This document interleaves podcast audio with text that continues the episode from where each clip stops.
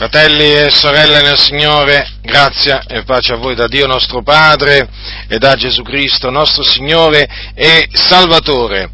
Per entrare nella massoneria vi ho spiegato in precedenza che bisogna credere in Dio e anche nell'immortalità dell'anima.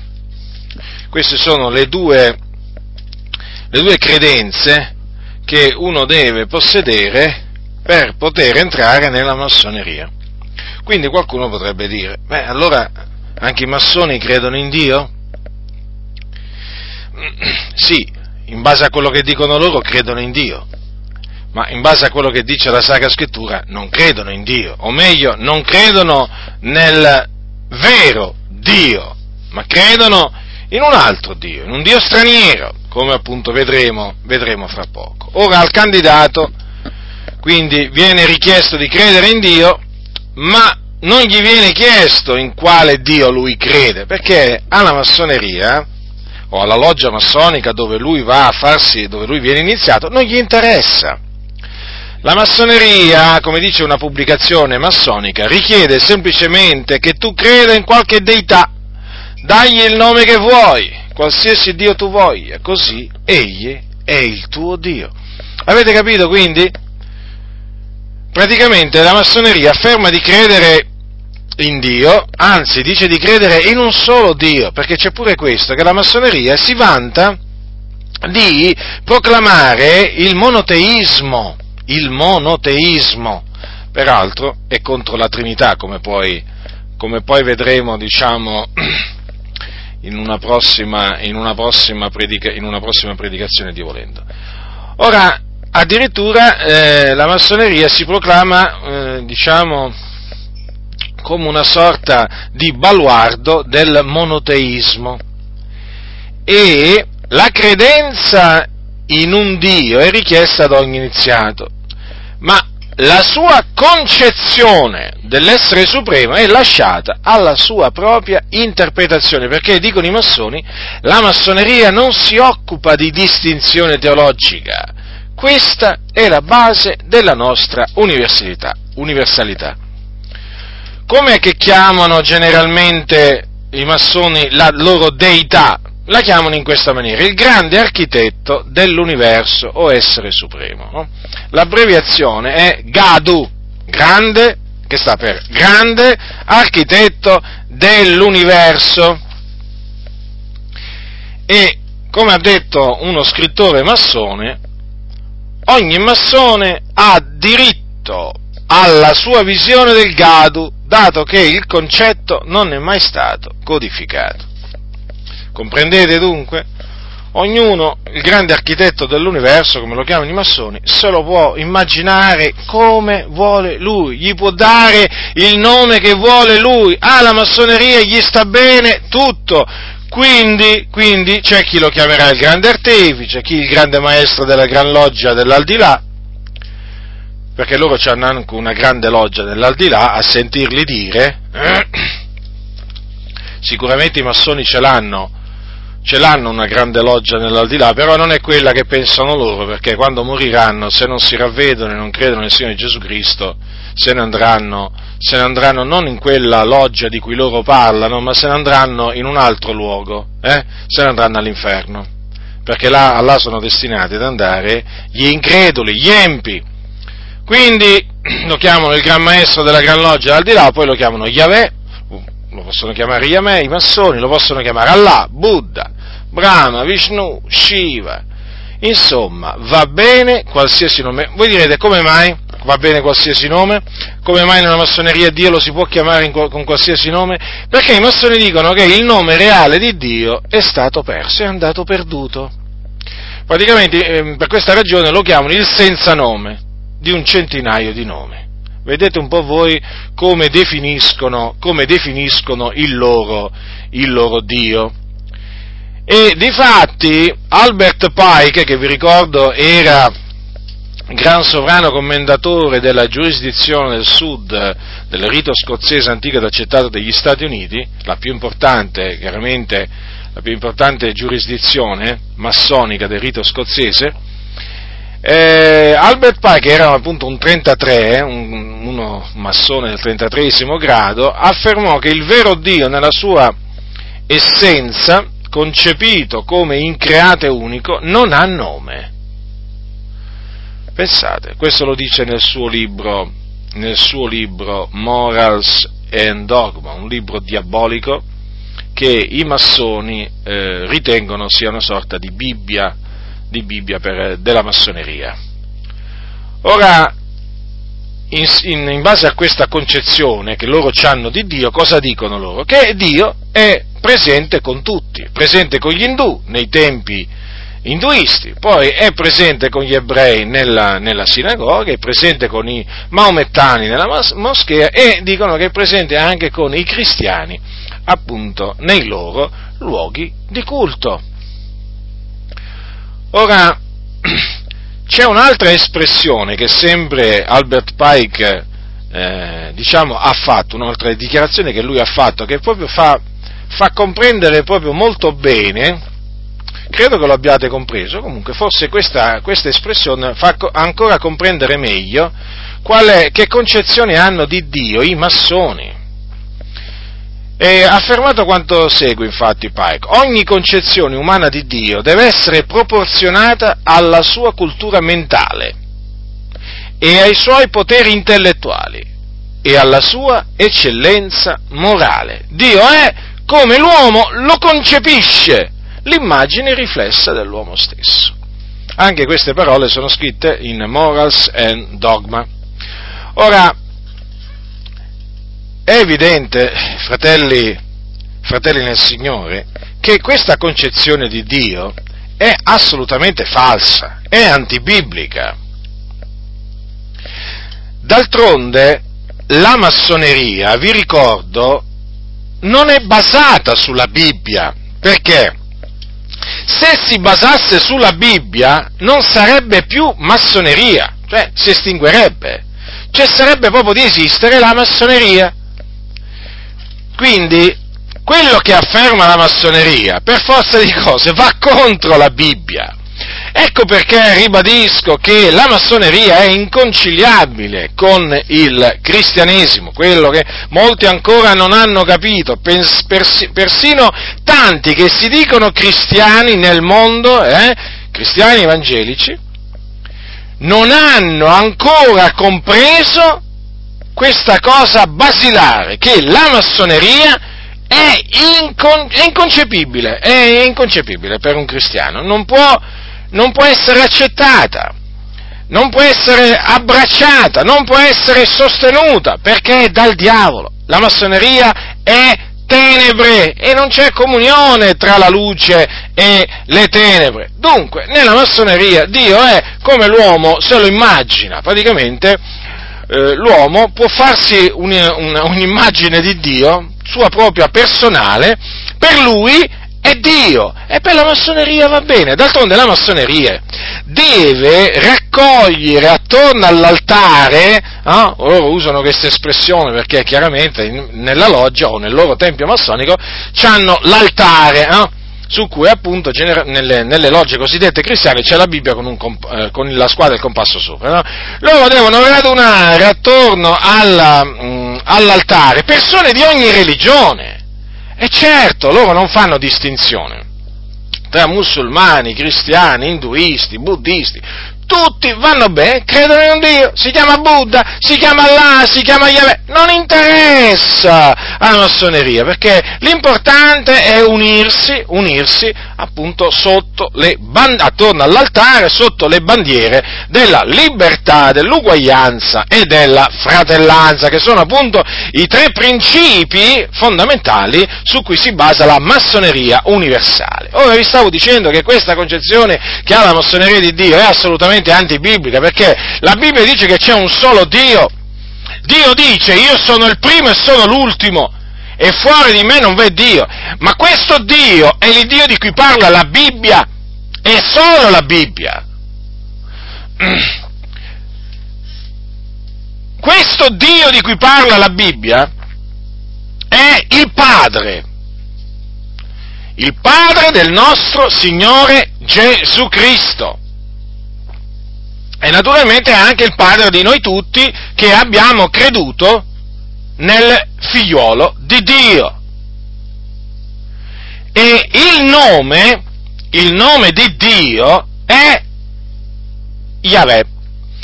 Yahweh è in effetti, diciamo, la pronuncia del tetragramma, perché il nome originale di Dio è il tetragramma, che è composto appunto, appunto venne chiamato tetragramma perché dal greco tetra, quattro e gramma lettera. Il tetragramma è formato dalla Y dalla H, dalla W e dall'H. Ecco, questo è il tetragramma, che si pronuncia Yahweh, in ebraico diciamo si pronuncia Yahweh, e che significa colui che è o io sono. Le vocali, il fatto che si pronunzi Yahweh è dovuto al fatto che le vocali furono aggiunte in seguito dai copisti ebrei per facilitare la pronunzia del tetragramma. Appunto, eh, nel, nella Bibbia riveduta è stato tradotto con l'Eterno, con l'Eterno. In altre Bibbie è stato tradotto con il Signore. Comunque nella Bibbia riveduta è stato tradotto con l'Eterno. Il Dio rivelò il suo nome a Mosè e glielo rivelò in una circostanza ben precisa, quando gli apparve al monte Oreb. Infatti, voi sapete che Dio gli apparve al monte Sinai nella fiamma di un pruno ardente per mandarlo in Egitto a liberare il popolo di Israele dalla mano di Faraone. E glielo rivolò in questa circostanza perché ad un certo punto Mosè fece questa domanda a Dio. È scritto così al capitolo 3, versetto 13. Mosè disse a Dio, ecco, quando sarò andato dai figlioli di Israele avrò detto loro, l'Iddio dei vostri padri mi ha mandato da voi. Se essi mi dicono qual è il suo nome, che risponderò loro? Al versetto 14 c'è scritto, il Dio disse a Mosè, io sono quegli che sono. Poi disse, dirai così ai figlioli di Israele, l'io sono, mi ha mandato da voi. Dunque, vedete, questo è il nome di Dio. Dio anche peraltro si è definito l'Iddio di Abramo, di Isacco e di Giacobbe. Perché per lui vivono tutti, lo sapete, egli è l'Iddio dei viventi e non dei morti. E Abramo, Isacco e Giacobbe vivono, sono, sono viventi. Allora, i patriarchi, Abramo, Isacco e Giacobbe. Ora, vedete dunque che noi sappiamo che c'è un solo Dio. Ed è chiamato il solo vero Dio l'unico vero Dio, il primo e l'ultimo. Fuori di lui non v'è altro Dio. Ed egli è il Padre del nostro Signore Gesù Cristo ed ha un nome, Yahweh, colui che è, l'Io sono. E dunque non è vero che il nome di Dio è andato perduto e che Dio è il senza nome di un centinaio di nomi. Pensate, l'hanno spogliato persino i massoni, la massoneria ha spogliato il Dio del suo vero nome che è rivelato nella Sacra Scrittura. Ma rendetevi conto, ma già da quello che vi ho appena detto, ma vi rendete conto, fratelli nel Signore, di, di, di quale filosofia la massoneria è portatrice? Eh? Di quale cose diaboliche la massoneria è portatrice? Ma come si fa ad affermare, come fanno veramente taluni, che la, diciamo, un cristiano può anche diventare massone, ma veramente, ma veramente un cristiano non deve diventare massone. E se fosse, se fosse diventato massone si deve ravvedere immediatamente, ravvedere, abbandonare la massoneria, richiedere la cancellazione del suo nome dal registro della loggia, uscirsene e cominciare a confutare pubblicamente la massoneria. Questo deve fare. Fratelli e Signore, guardate che la cosa è molto, è molto importante. eh, non sottovalutate la massoneria, non sottovalutatela, perché sta portando dei danni enormi in mezzo alla vigna del Signore, perché come voi sapete ci sono chiese, ci sono chiese in mano a massoni, ci sono denominazioni in mano a massoni, quindi pilotate, guidate da massoni. E lo spirito massonico è penetrato in tutte le chiese evangeliche, in una maniera o nell'altra.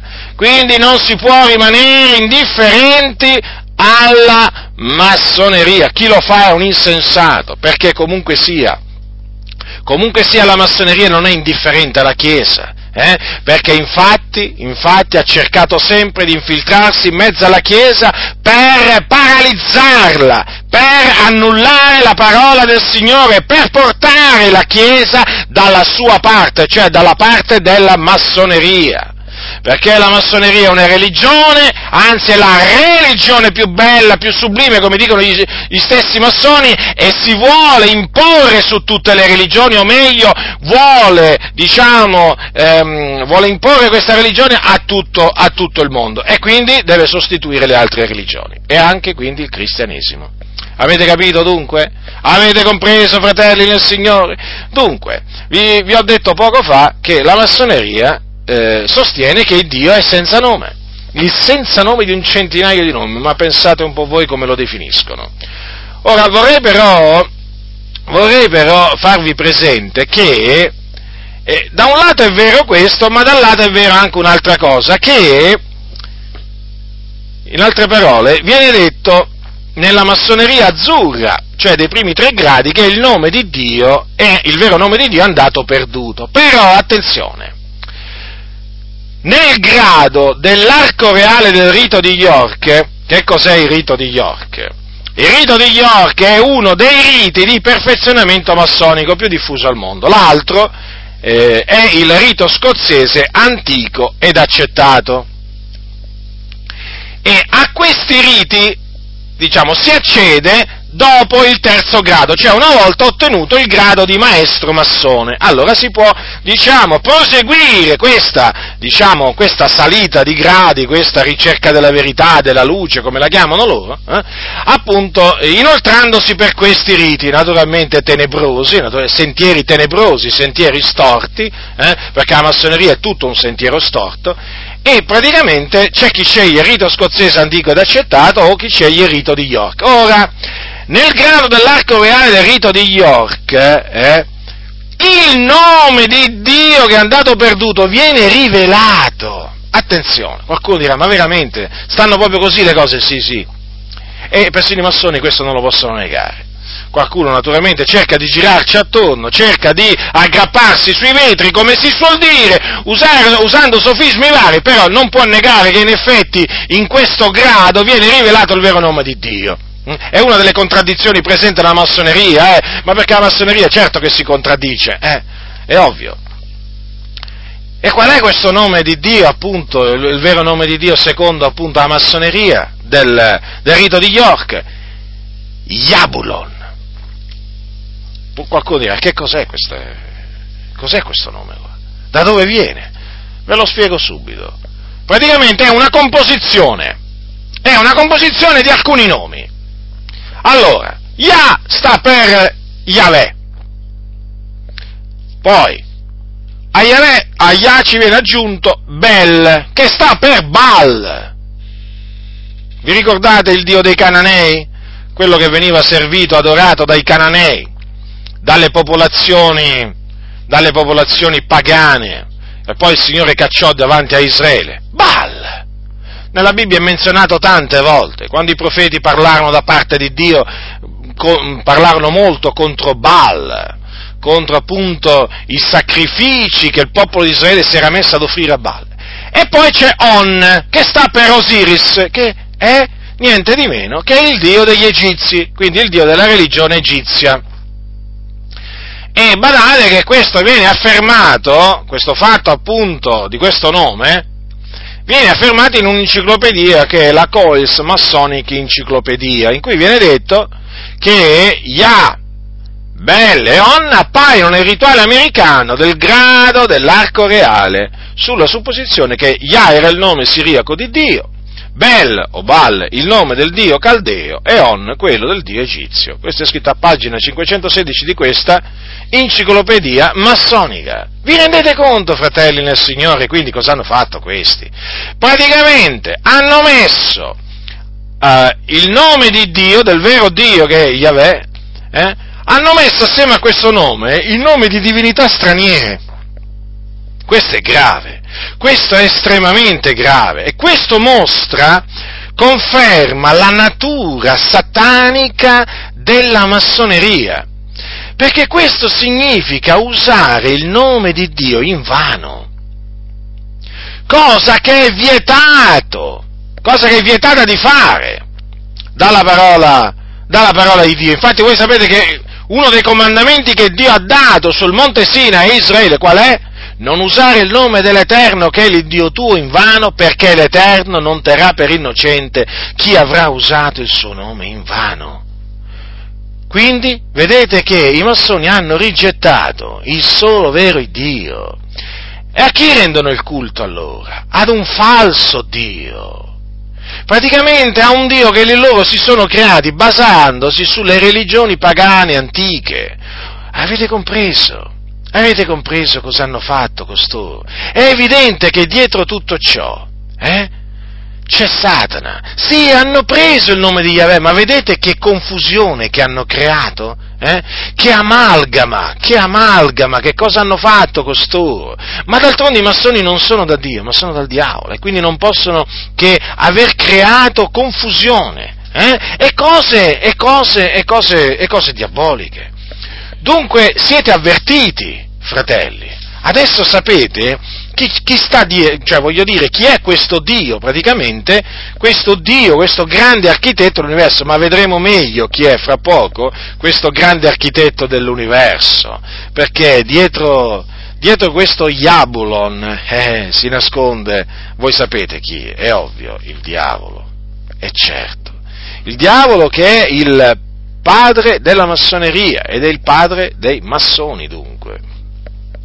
Ora, abbiamo dimostrato dunque che eh, quello che dicono i massoni, cioè la concezione che hanno eh, Dio dei massoni, è sbagliata, che questo nome che gli hanno dato appunto nel rito di York è veramente un, un nome veramente inventato, e che comunque sia costituisce una trasgressione del comando di Dio e quindi il Dio naturalmente non lascerà, non lascerà impuniti eh, coloro che appunto useranno questo, questo, diciamo, questo nome, perché usando questo nome useranno il nome, il nome di Dio in vano, eh, perché il nome di Yahweh lo useranno in vano in questa maniera.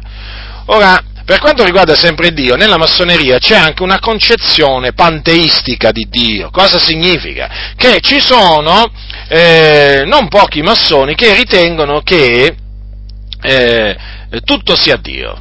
Mm? Questa è la concezione praticamente panteistica, tutto è Dio e eh, quindi la natura, il creato è Dio, eh, l'uomo è Dio e così via. Infatti dei, un, un, noto massone ha affermato che Dio non si è mai manifestato per farsi vedere dagli uomini. La creazione è la sua manifestazione, tutta la manifestazione della natura è la parola pronunciata da, della divinità. Poi un altro massone ancora ha affermato eh, siamo tutti tutti parte di un anello che né si apre né si chiude, che è parte integrante di quell'ente supremo che noi chiamiamo grande architetto dell'universo. Comprendete dunque cosa sostengono questi qua? Che tutto, tutto è Dio, che l'uomo fa parte, eh, fa parte di Dio, o comunque che, che l'uomo in un certo senso è divino, eh, però deve scoprirlo ovviamente e naturalmente lo scoprirà entrando nella massoneria. E, eh, dice, dice, per esempio un altro massone, sempre a proposito di questa concezione panteistica di Dio, noi crediamo un, in Dio quale intelligenza e principio attivo dell'universo, principio generante e riproduttore insito in ogni uomo che è parte della stessa monade. Avete capito quindi? Quindi praticamente l'uomo, secondo questa concezione, è parte di Dio. Allora, il fine ultimo dell'iniziazione massonica qual è? È praticamente è la conquista. Già, perché qui si deve parlare di conquista, è l'applicazione pratica di una consapevolezza del sé individuale universale. Questo è il linguaggio naturalmente che usano i massoni, quindi io ve lo riporto come lo usano, in virtù della quale i massoni dovranno cercare il Dio non fuori di loro, ma dentro di essi. E nell'umanità, che ne è la manifestazione e l'interprete. Avete capito dunque, fratelli nel Signore? Qua ci troviamo davanti a una concezione di Dio che è tipica del New Age, del movimento New Age intriso veramente di esoterismo, occultismo, spiritismo, il movimento della nuova, della nuova era e dove appunto è molto, molto diffusa e infatti molti massoni hanno aderito al movimento New Age proprio per questo, perché eh, a motivo del panteismo, che sostiene che l'uomo è una scintilla di Dio, o una parte di Dio che ha una scintilla eh, divina dentro e deve scoprire di essere Dio, praticamente deve scoprire la sua natura divina. Eh sì, perché il panteismo poi porta, porta a, que- a, a, questo poi, no? eh, porta la persona che ci crede a cercare la propria divinità presunta, ovviamente, perché noi sappiamo che il panteismo è un'eresia, una falsa dottrina, perché la Bibbia cosa dice? Che Dio è spirito, ah, eh, Dio è spirito e ha creato, Dio ha creato eh, tutte le cose, tutte le cose dal nulla mediante la parola. Infatti cosa dice la scrittura? Che per fede intendiamo che i mondi sono stati formati dalla parola di Dio, così che le cose che si vedono non sono state tratte da cose apparenti. Dunque, l'universo che noi vediamo non è Dio, ma è l'opera di Dio. Dunque, Peraltro, Gesù, il figlio di Dio, l'unigenito venuto da presso al Padre, ha mai accennato a questa concezione panteistica di Dio? Mai. Infatti, infatti, cosa ha detto Gesù? Che il cielo è il trono di Dio. E questo ha detto. E la terra è lo sgabello dei suoi piedi. Dunque c'è una differenza tra colui che siede, che siede sul, sul trono e il trono stesso, non vi pare? O appunto tra colui che è eh, tra lo sgabello tra lo sgabello e i piedi, no? Che sono appoggiati sullo sgabello. Quindi la concezione panteistica di Dio presente anche nel, nella massoneria è assolutamente anti, antibiblica, ma nella, massoneria, ma nella massoneria di falsità, fratelli nel Signore, io studiando la massoneria, di falsità veramente ne ho trovate, ma ne ho veramente trovate tante. E man mano che trovavo tutte queste menzogne, mi domandavo, ma com'è possibile? Ma com'è possibile che ci siano denominazioni denominazioni eh, che permettono ai propri membri di aderire alla massoneria. Per esempio, la, la, la Convenzione Battista del Sud in, in, America, che è una grandissima denominazione evangelica battista, eh, praticamente lascia ai propri membri la libertà di coscienza, cioè, voglio dire, lascia ai propri membri di aderire o meno alla massoneria. Ma vi rendete conto cosa significa questo? Cioè, non glielo vieta, dice, vuoi aderire? Aderisci, se non vuoi aderire, non aderire. Veramente, sono veramente delle cose, fratelli, che fanno riflettere molto, e fanno riflettere, ehm, eh, diciamo, su una, cosa, su una cosa, cioè che siamo negli ultimi tempi, e che oramai questo è il tempo in cui non sopportano la sana dottrina, in mezzo alla Chiesa non sopportano più la sana dottrina. Perché nel momento in cui una denominazione che si dice evangelica, che si dice cristiana, permette ai propri membri, eh, gli dà il benestare, li lascia passare per diventare massoni, vuol dire che veramente là non sopportano assolutamente la sana, la sana dottrina. Comunque, grazie a Dio che ci sono eh, che ci sono tanti che invece condannano la massoneria, anche tra i battisti, anche tra i battisti, in particolare i battisti fondamentalisti, che di massoneria non ne vogliono sentire parlare. Non ne vogliono sentire parlare nel senso che non vogliono sentire parlare di cristiani che aderiscono alla massoneria e veramente sono veramente pronti a eh, diciamo, confutare e confutano pubblicamente la massoneria. E noi siamo contenti, siamo contenti di questo perché in questo veramente sono nostri alleati. Eh?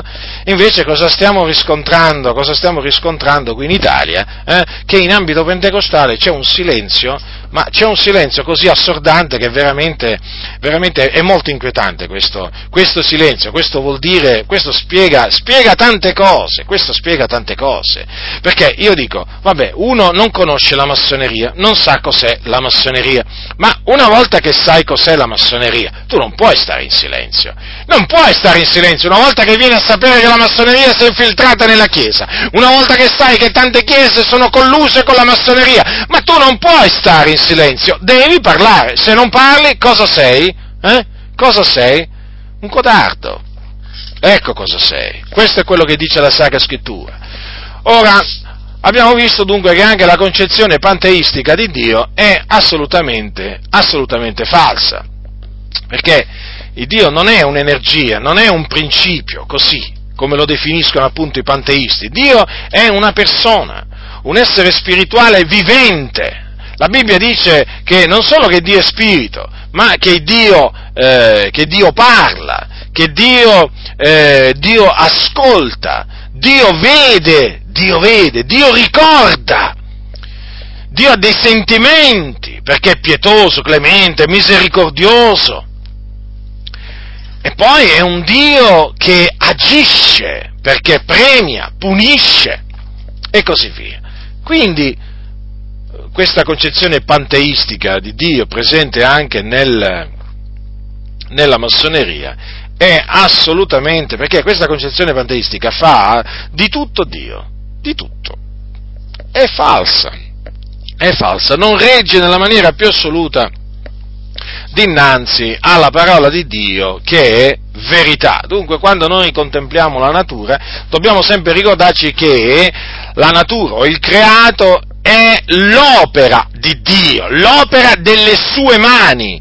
Noi quando contempliamo le meraviglie di Dio stiamo contemplando le opere delle sue mani, appunto sono opere delle sue mani, non sono le sue mani. Ecco, diciamo, ve lo spiego in questa maniera.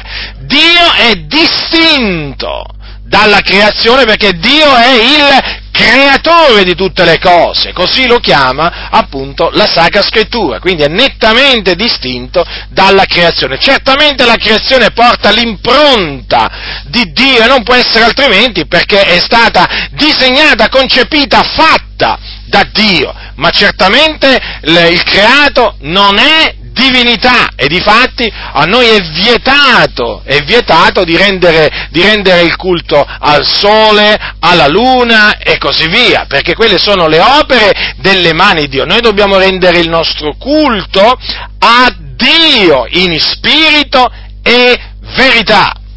Dunque, allora, proseguiamo, proseguiamo. Per quanto riguarda, per quanto riguarda il Dio, i massoni, i massoni dicono anche altre cose, altre cose che è bene che voi, che voi sappiate. Perché ci riguardano, perché ci riguardano e come a noi Chiesa di Dio, e adesso capirete, capirete perché.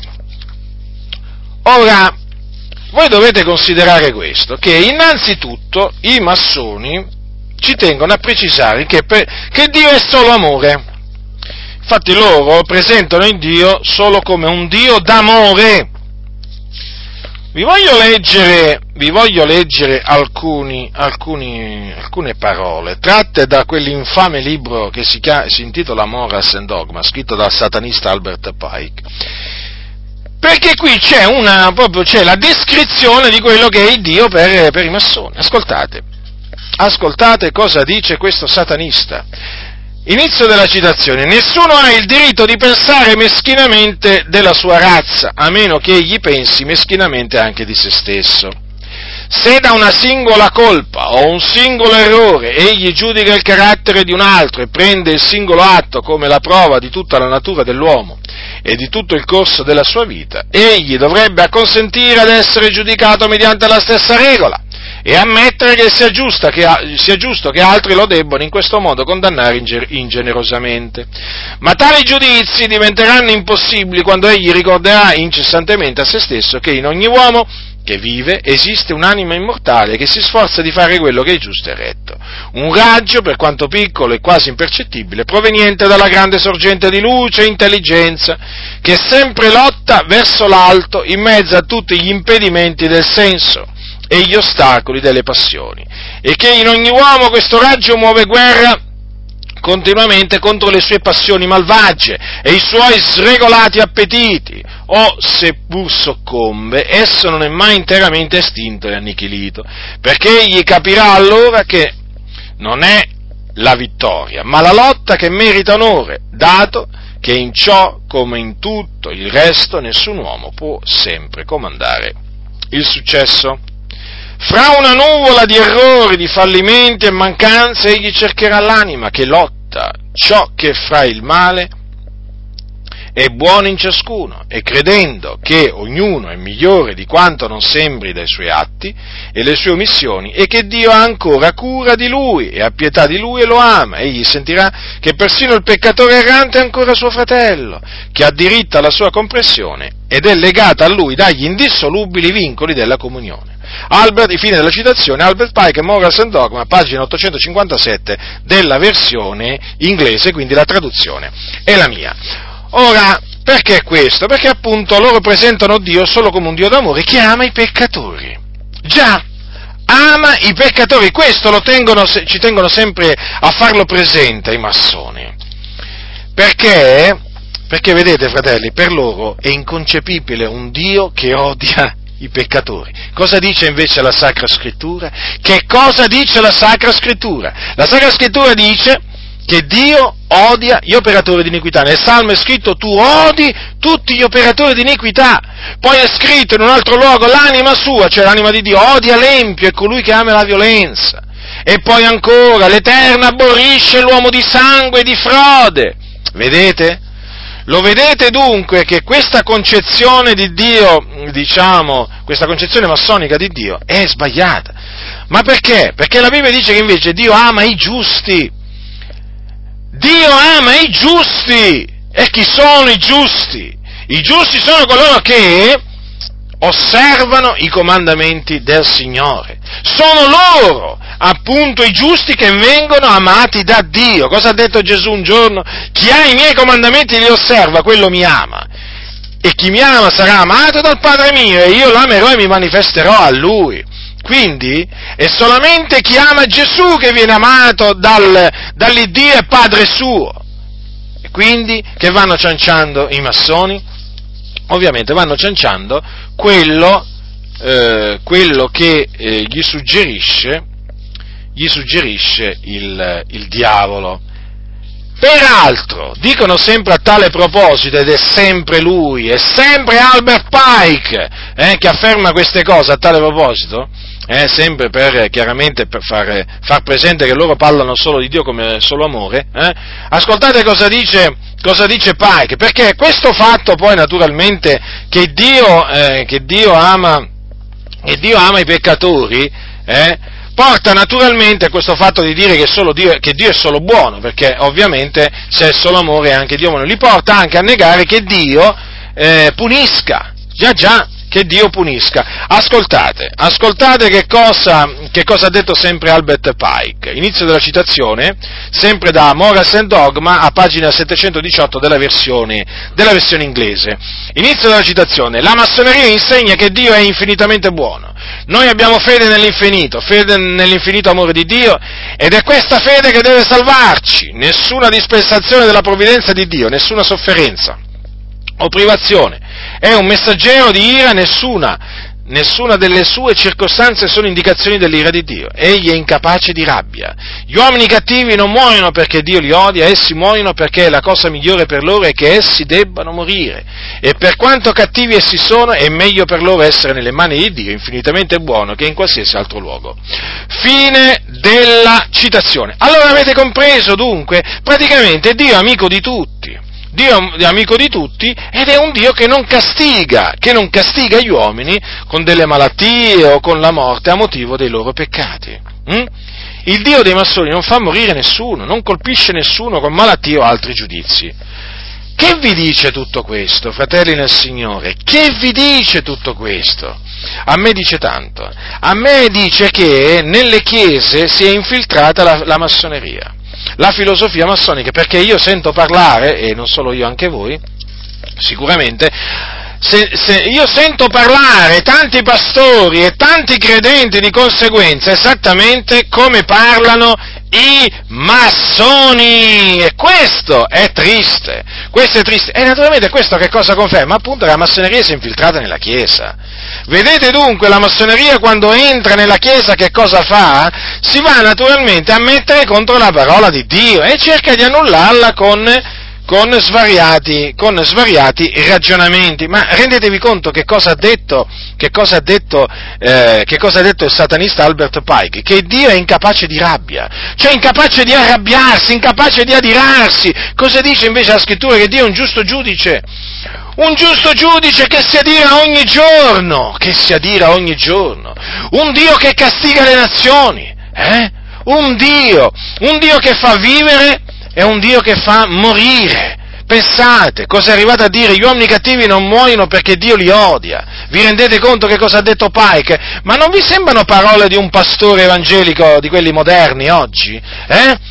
E considerate, considerate attentamente queste parole di Alfred Pike e poi direte, ma queste parole le ho già sentite dire, ridire, certo, e come? Si sentono in continuazione dai pulpiti di tante, di tante comunità, ma Dio non fa morire nessuno, ma Dio non odia nessuno, no, Dio è buono. Ecco, sappiate voi che parlate in questa maniera, eh, che parlate come i massoni, e quindi fate un piacere alla massoneria, massoneria, state condividendo una concezione di Dio che è massonica, che è diabolica. E state appoggiando, eh, state appoggiando la massoneria nella sua opera distruttiva del cristianesimo. È questo che dovete sapere, voi ribelli in mezzo alla Chiesa, voi che siete sempre stati in questi anni pronti a scagliarvi contro di noi, eh, perché predicavamo e predicavamo predichiamo quello che dice la parola del Signore. Vi siete scoperti essere massoni nel ragionamento, nel parlare. Eh? Sono le stesse parole dei massoni che vi condannano, che vi giudicano come meritate, eh? perché siete degli insensati, siete andati al di là di quello che è scritto, eh? vi siete rivoltati contro di noi e adesso avete avete scoperto con vostra somma sorpresa, con sommo sconcerto, che voi parlate come il satanista Albert Pike. E non è una cosa da poco, vi sembra una cosa da poco questa? A noi non sembra per niente una cosa da poco, ecco perché vi esorto a ravvedervi davanti a Dio, siete ancora in tempo e non indurate la vostra cervice perché altrimenti sarà ancora peggio, sarà ancora peggio di quello che è adesso. Quindi avete scoperto, eh? Avete scoperto di avere la mente dei massoni. È triste, certo è stato triste per me, eh? Ma io lo sapevo già che voi chiaramente eravate nell'errore. Ma voi adesso avete la conferma che arriva dai massoni. Proprio avete sentito queste cose dalla bocca dei massoni, che voi pensate praticamente la stessa cosa dei massoni. E allora chi ha ragione? Chi ha ragione? Continuerete a dire che avete ragione voi, insensati? Voi avete torto. Voi errate perché non conoscete le scritture. Eh? Voi state appoggiando la massoneria e per questo il Dio vi terrà colpevoli. Ecco, ecco perché la massoneria si trova a suo agio in mezzo a queste chiese, ecco perché i massoni si trovano a loro agio in queste comunità evangeliche, ma perché sentono parlare di Dio esattamente come nelle logge massoniche. Ecco perché ormai bisogna dire le cose come stanno.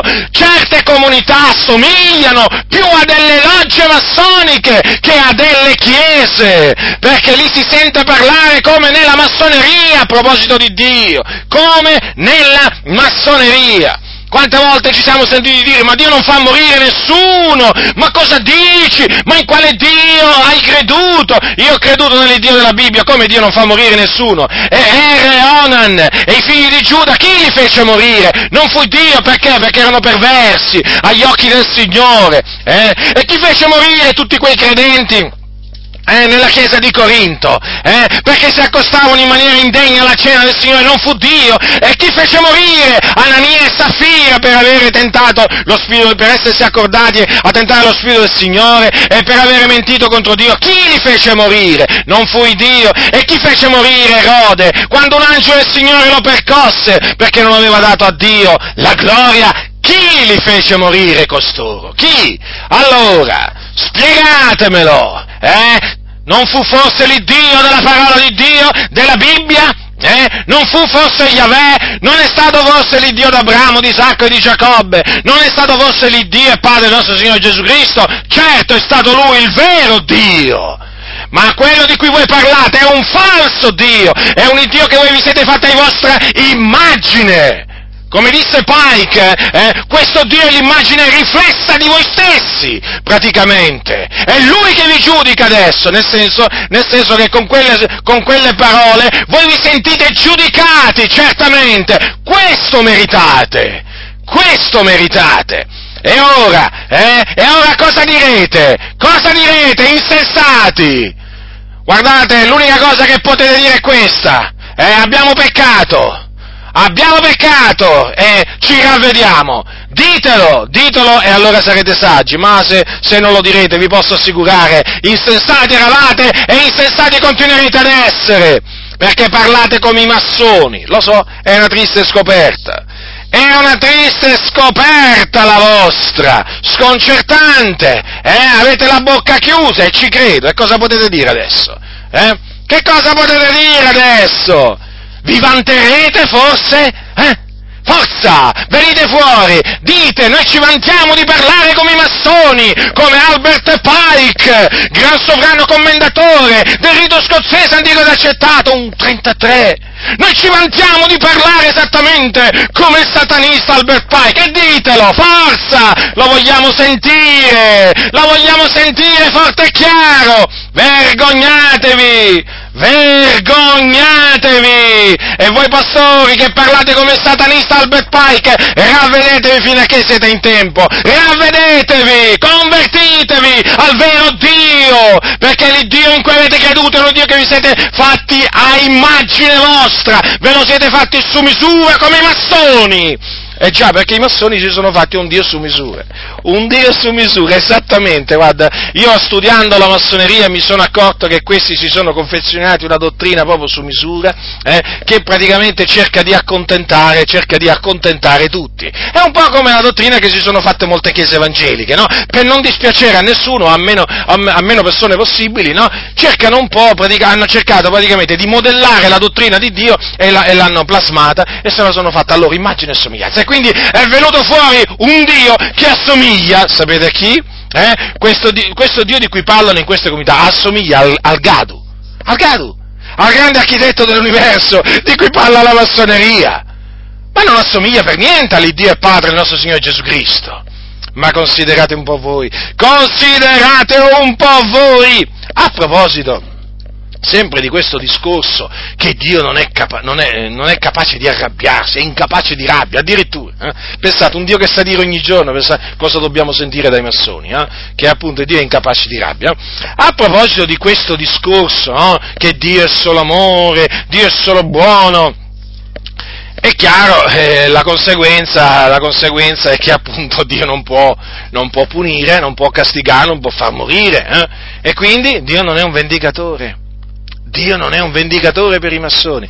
Ascoltate sempre il satanista Albert Pike, questo ministro del diavolo cosa ebbe a dire, sempre nel suo infame libro Morals and Dogma, eh? a pagina 196, a pagina sì, eh, 59, eh? a pagina 59 della versione italiana, però il volume 1. Allora, ascoltate, inizio della citazione. Noi non dovremmo credere in ciò che la ragione nega decisamente, in ciò che il senso della giustizia respinge, in ciò che è assurdo o contraddittorio, in conflitto con l'esperienza e la scienza, in ciò che degrada il simbolo della divinità facendola apparire vendicativa, maligna, crudele o ingiusta. E ancora, io ripongo, dice, dice Pike, eh, io ripongo la mia fiducia in Dio è la protesta della massoneria contro la credenza in un Dio crudele, adirato e vendicatore che va temuto e non riverito dalle sue creature.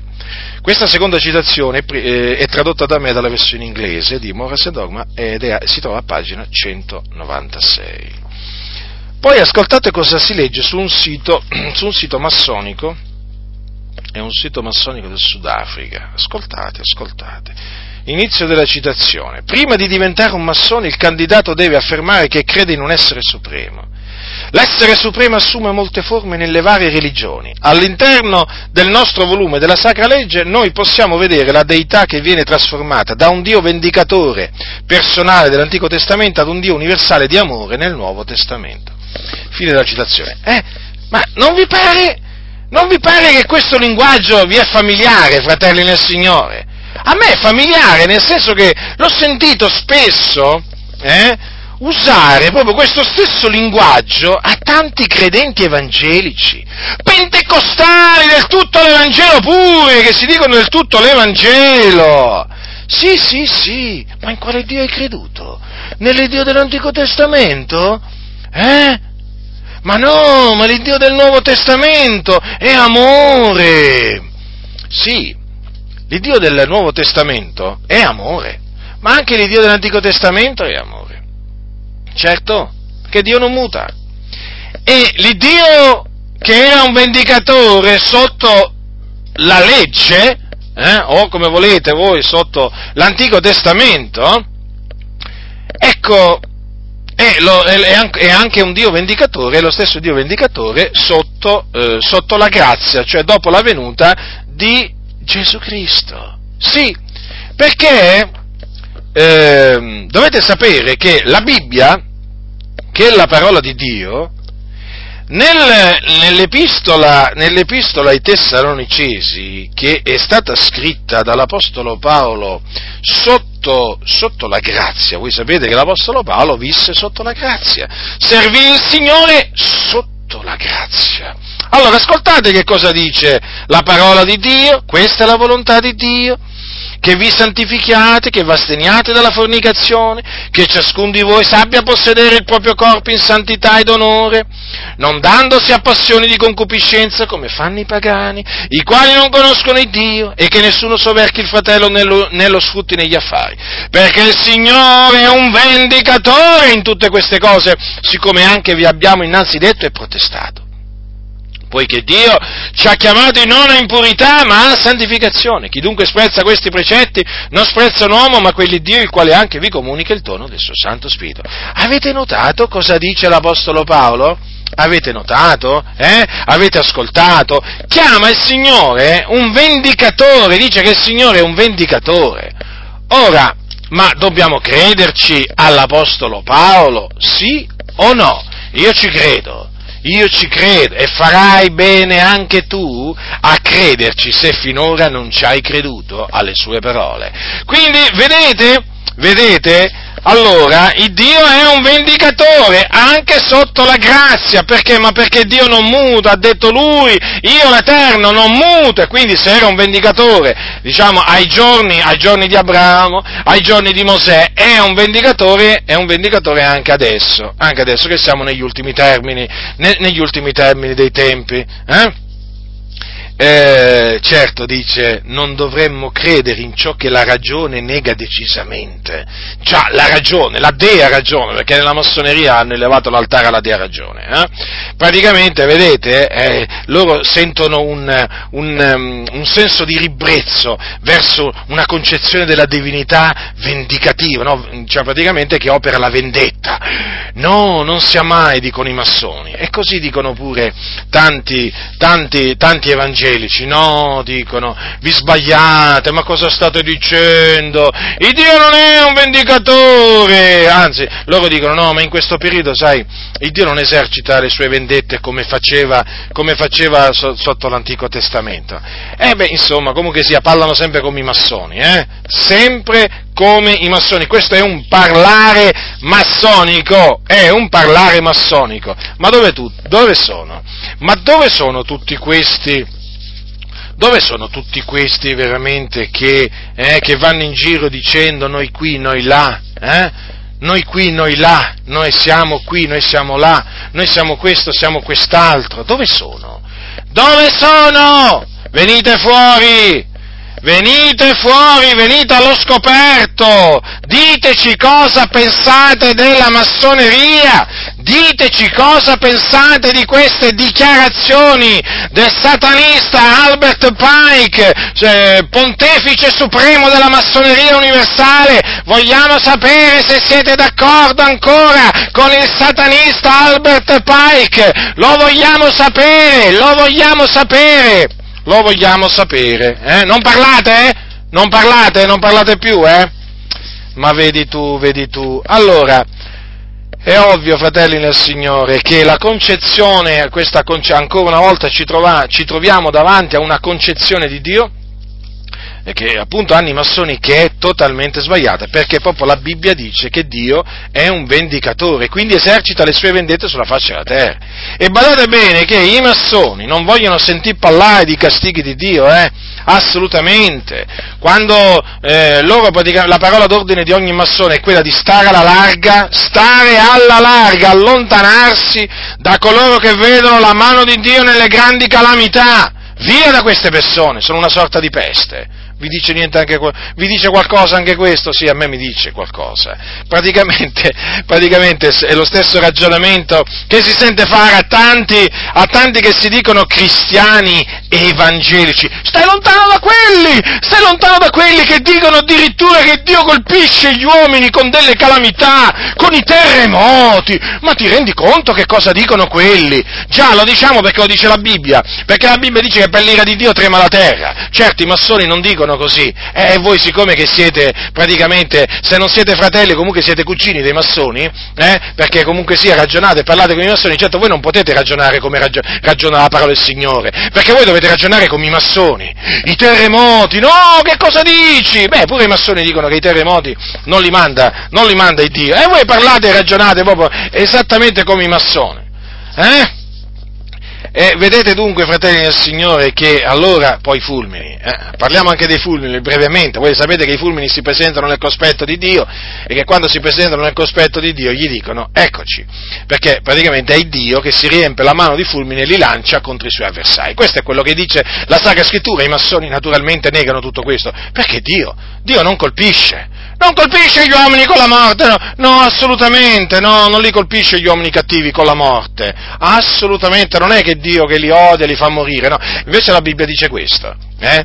vedete dunque, fratelli nel Signore, eh, che mentre la Bibbia dice che Dio è un Dio vendicatore, e questo lo dice sia appunto nei libri, eh, nei libri, dell'Antico Testamento che nei libri del Nuovo Testamento, vedete che i massoni negano quello che è scritto, contrastano quello che è scritto, d'altronde la massoneria non si basa sulla Bibbia. Sapete, mi sto accorgendo che anche tante chiese non si basano sulla Bibbia. No, si, o meglio, si basano sulla, solamente su 4-5 versetti della Bibbia, perché tutti gli altri proprio li escludono, è come se non facessero parte della Bibbia. Eh?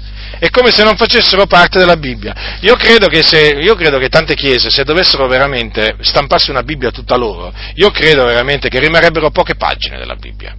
se potessero farlo, eh, se potessero farlo, io credo che veramente metterebbero in giro delle, delle Bibbie mutilate, mutilate veramente eh, in maniera spaventosa, perché proprio veramente eliminerebbero tante parti, tante parti di cui loro eh, non parlano eh, perché non ci credono, non parlano perché le rigettano, non parlano perché gli danno fastidio. Hm? Non possono farlo questo, comunque sia è ovvio che eh, in una maniera o nell'altra lo hanno fatto lo stesso, perché ci accorgiamo da come parlano, da come ragionano, che loro non accettano, eh, diciamo, tutta la Bibbia, accettano veramente solo quei 4, 5, 6, 7 versetti che gli fanno comodo, tra i quali non ma- naturalmente non manca quello sulla decima, ovviamente come può mancare il, quello sulla decima, no? Eh, voglio dire, eh, tra i versetti preferiti di questa gente che serve Mammona. Hm? Però tutto il resto non ha valore, non ha valore perché in effetti la Bibbia non ha valore per questi.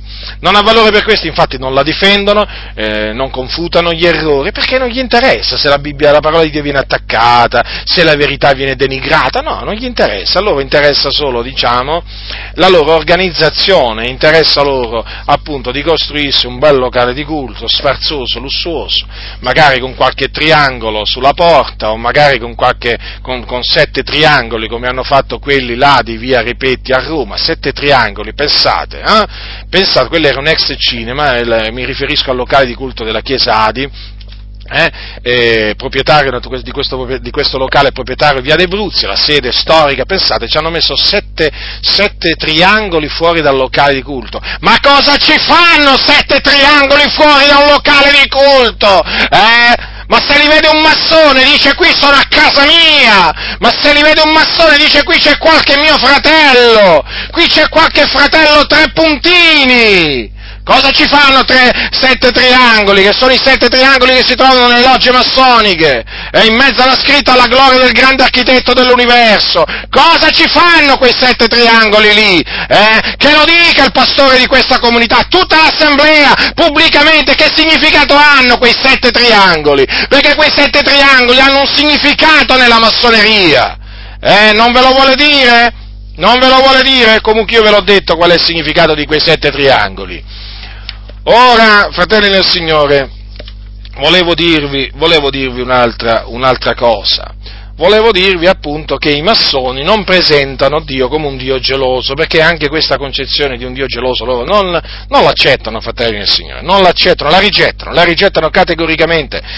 Eh, in Moras e Dogma, a pagina 20, 223, è praticamente nella versione online inglese, quindi la traduzione è la mia, leggiamo queste parole, ascoltate, eh?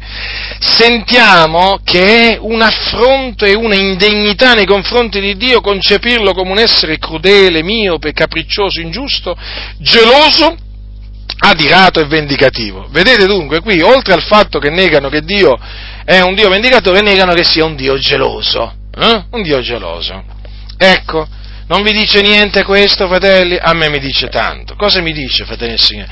Mi dice che nelle comunità oggi, molte comunità, viene presentato praticamente lo stesso Dio che presenta la massoneria, un Dio che non è geloso, non solo non è vendicatore, ma non è neppure geloso del suo popolo.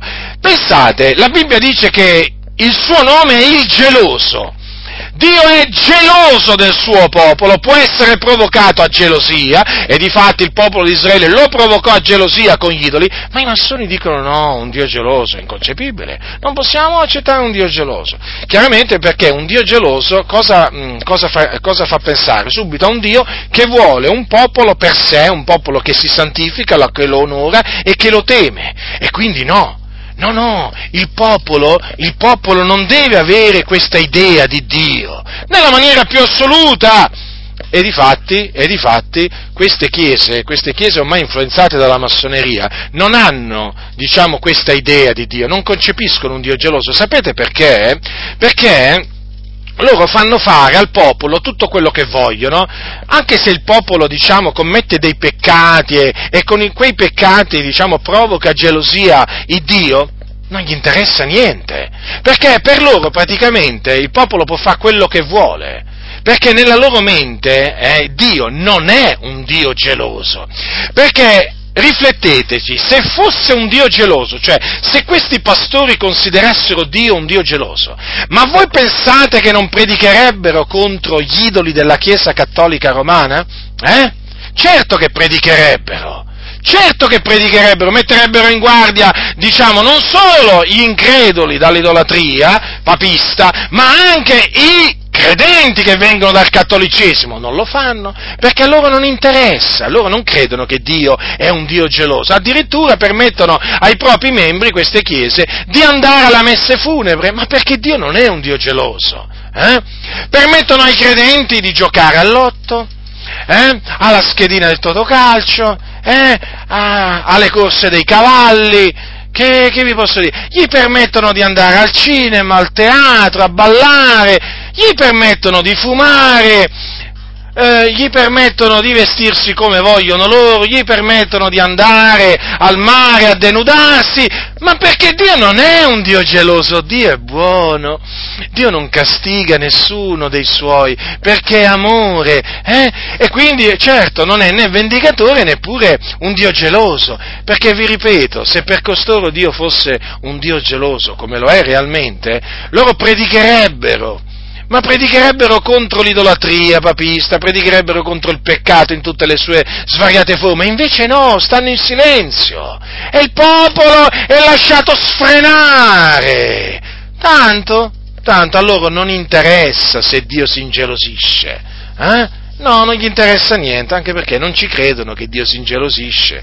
Anche perché se dovessero dire che Dio si ingelosisce, e viene provocata gelosia da questi comportamenti del suo popolo, poi dovrebbero naturalmente anche spiegare co- come agisce Dio quando si ingelosisce poi, e dovrebbero dire che Dio si vendica, che Dio punisce, che Dio castiga. No, questo no. Quindi vedete le cose vanno, vanno di pari passo. Vedete quante cose, quante cose si scoprono studiando la massoneria, eh fratelli? Si scoprono, vera- si scoprono veramente delle cose sconcertanti. Si scoprono veramente, si scopre praticamente che tante chiese evangeliche hanno parecchie cose in comune con la massoneria.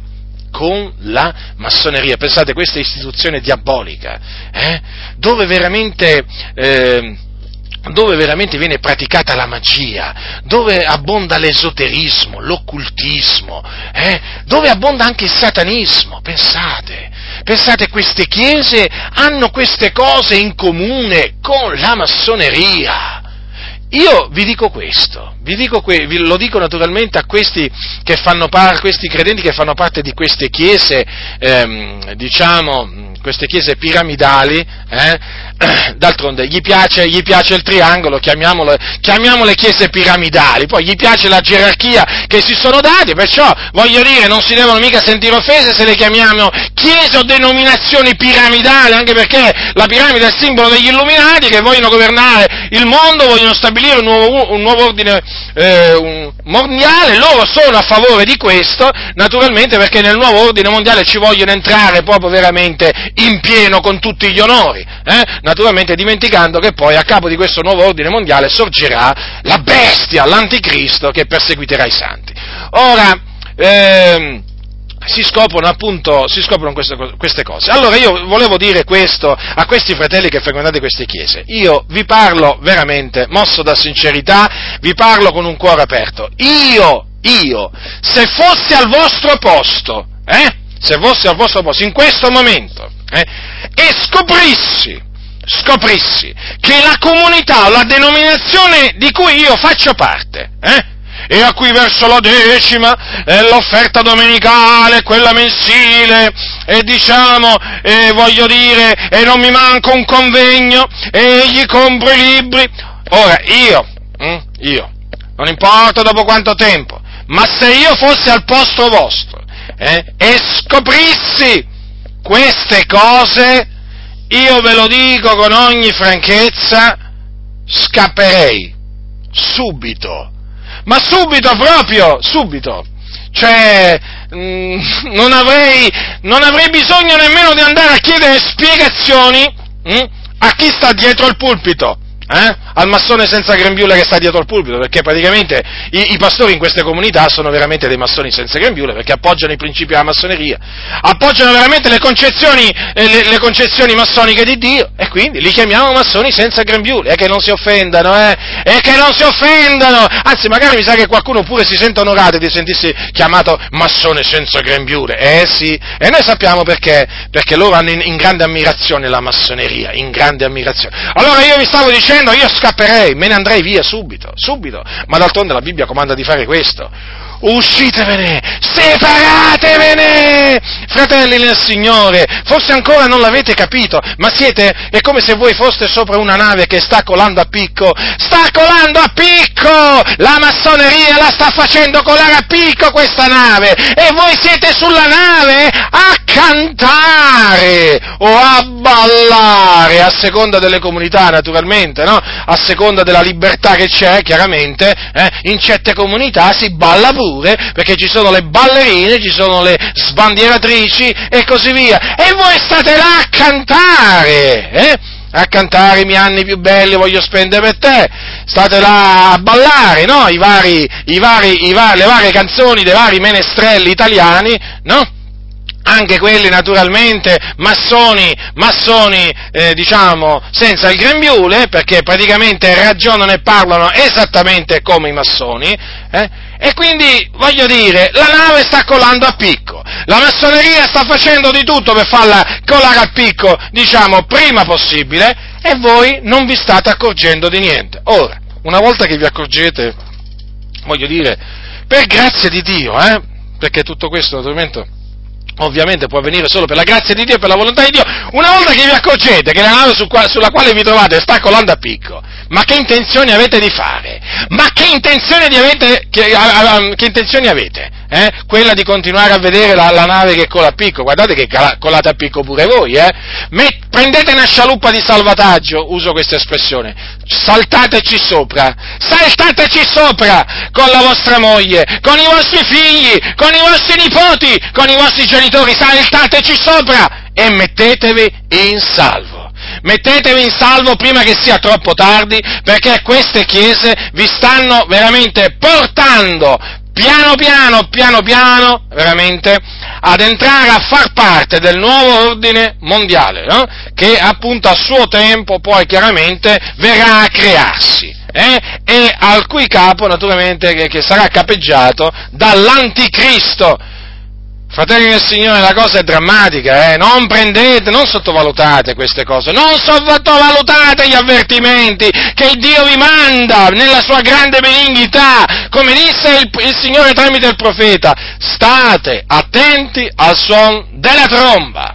Allora qualcuno dirà adesso, ma se l'Iddio che, di cui parlano i massoni, che i massoni dicono ma noi crediamo in Dio, noi non ci opponiamo alla credenza in Dio, ma avete capito che Dio presentano. Ma allora qualcuno dirà, ma se non c'è allora l'unico vero Dio dietro questo grande architetto dell'universo, ma allora chi c'è? Ma chi c'è dietro questo essere, o questo principio, o questa energia che loro chiamano grande architetto dell'universo? Abbiamo visto che non è l'Iddio e Padre del nostro Signore Gesù Cristo, non è Yahweh, non è l'Iddio d'Abramo, di Isacco e di Giacobbe, ma allora chi è? Che cos'è? Allora, diciamo da quello che risulta, da quello che risulta facendo diciamo, degli approfondimenti sulla massoneria, questo grande architetto dell'universo è il principio creatore che è identico al principio generativo degli indù e degli antichi egizi, che era simboleggiato anticamente dall'inga, il membro riproduttivo dell'uomo praticamente, e che è un'energia, una forza che viene concepita come la natura divina, come la deità immanente nella natura. Avete capito, fratello del Signore? Avete capito? Avete capito? Praticamente dietro la massoneria si nasconde il culto fallico, antico culto fallico, certo. E questo, diciamo, aspetto della massoneria è nascosto, eh, è nascosto in alcuni simboli fondamentali della massoneria. Per esempio nel simbolo delle due colonne, eh, del Tempio. Voi sapete che nel Tempio, masso, nel, nel, tempio mas, eh, masso, nel tempio, massonico, o la loggia massonica, ci sono appunto due colonne. Eh? Appunto queste due colonne vengono fatte risalire alle due colonne del Tempio di Salomone, ma non hanno niente a che fare con quelle due, due colonne, ovviamente. Queste due colonne, eh, appunto, che loro naturalmente ci tengono a dire, eh, ma erano nel Tempio di Salomone e così via. Sapete, sapete cosa dice la massoneria? Che conferiscono che conferiscono un aspetto fallico che la, le ravvicina a numerosi monumenti fenici consacrati al potere generatore maschile. Praticamente in quelle due colonne si nasconde, eh, diciamo, la deità massonica, praticamente il culto fallico, il culto fallico. E badate bene che questo è qualcosa che è confermato, confermato eh, diciamo dai massoni, dai massoni stessi, anche per esempio, anche per esempio da, Albert, da Albert Pike. Certo, dovete però badare bene al loro linguaggio, perché il linguaggio massonico è velato talvolta, diciamo, e non è nemmeno tante volte facile, diciamo, di mm, eh, comprenderlo di primo acchitto. Eh, lo so, perché hanno un parlare molto, molto sofisticato. Per esempio, per esempio eh, Albert, Pike, Albert Pike, ascoltate che cosa ha detto eh, eh, a proposito delle due colonne. Lui praticamente ne parla, ne parla eh, in maniera tale da far capire che appunto rappresentano, appunto, hanno un aspetto fallico. Ma naturalmente fa tutto un discorso un po', un, po', un po', particolare. Ascoltate, lui dice così, Morals and Dogma, l'edizione italiana, volume primo, a pagina 32 e 33, quindi può essere verificabile da chiunque, dice così, siete entrati nella loggia passando fra due colonne, esse rappresentano le colonne che stavano nel portico del Tempio, ai lati della grande porta orientale. Queste colonne di bronzo, secondo il primo e il secondo libro dei re, confermati da Geremia, erano alte 18 cubiti con un capitello alto 5 cubiti e il piedistallo di ognuna era di 4 cubiti di diametro. Un cubito circa 60 centimetri.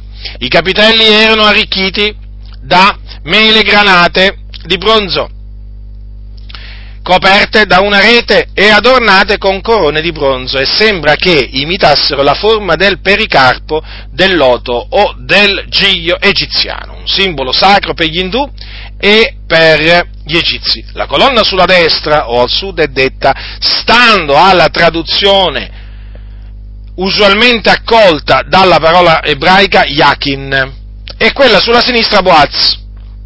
I nostri traduttori dicono che la prima parola significa egli fonderà e la seconda in essa è la forza.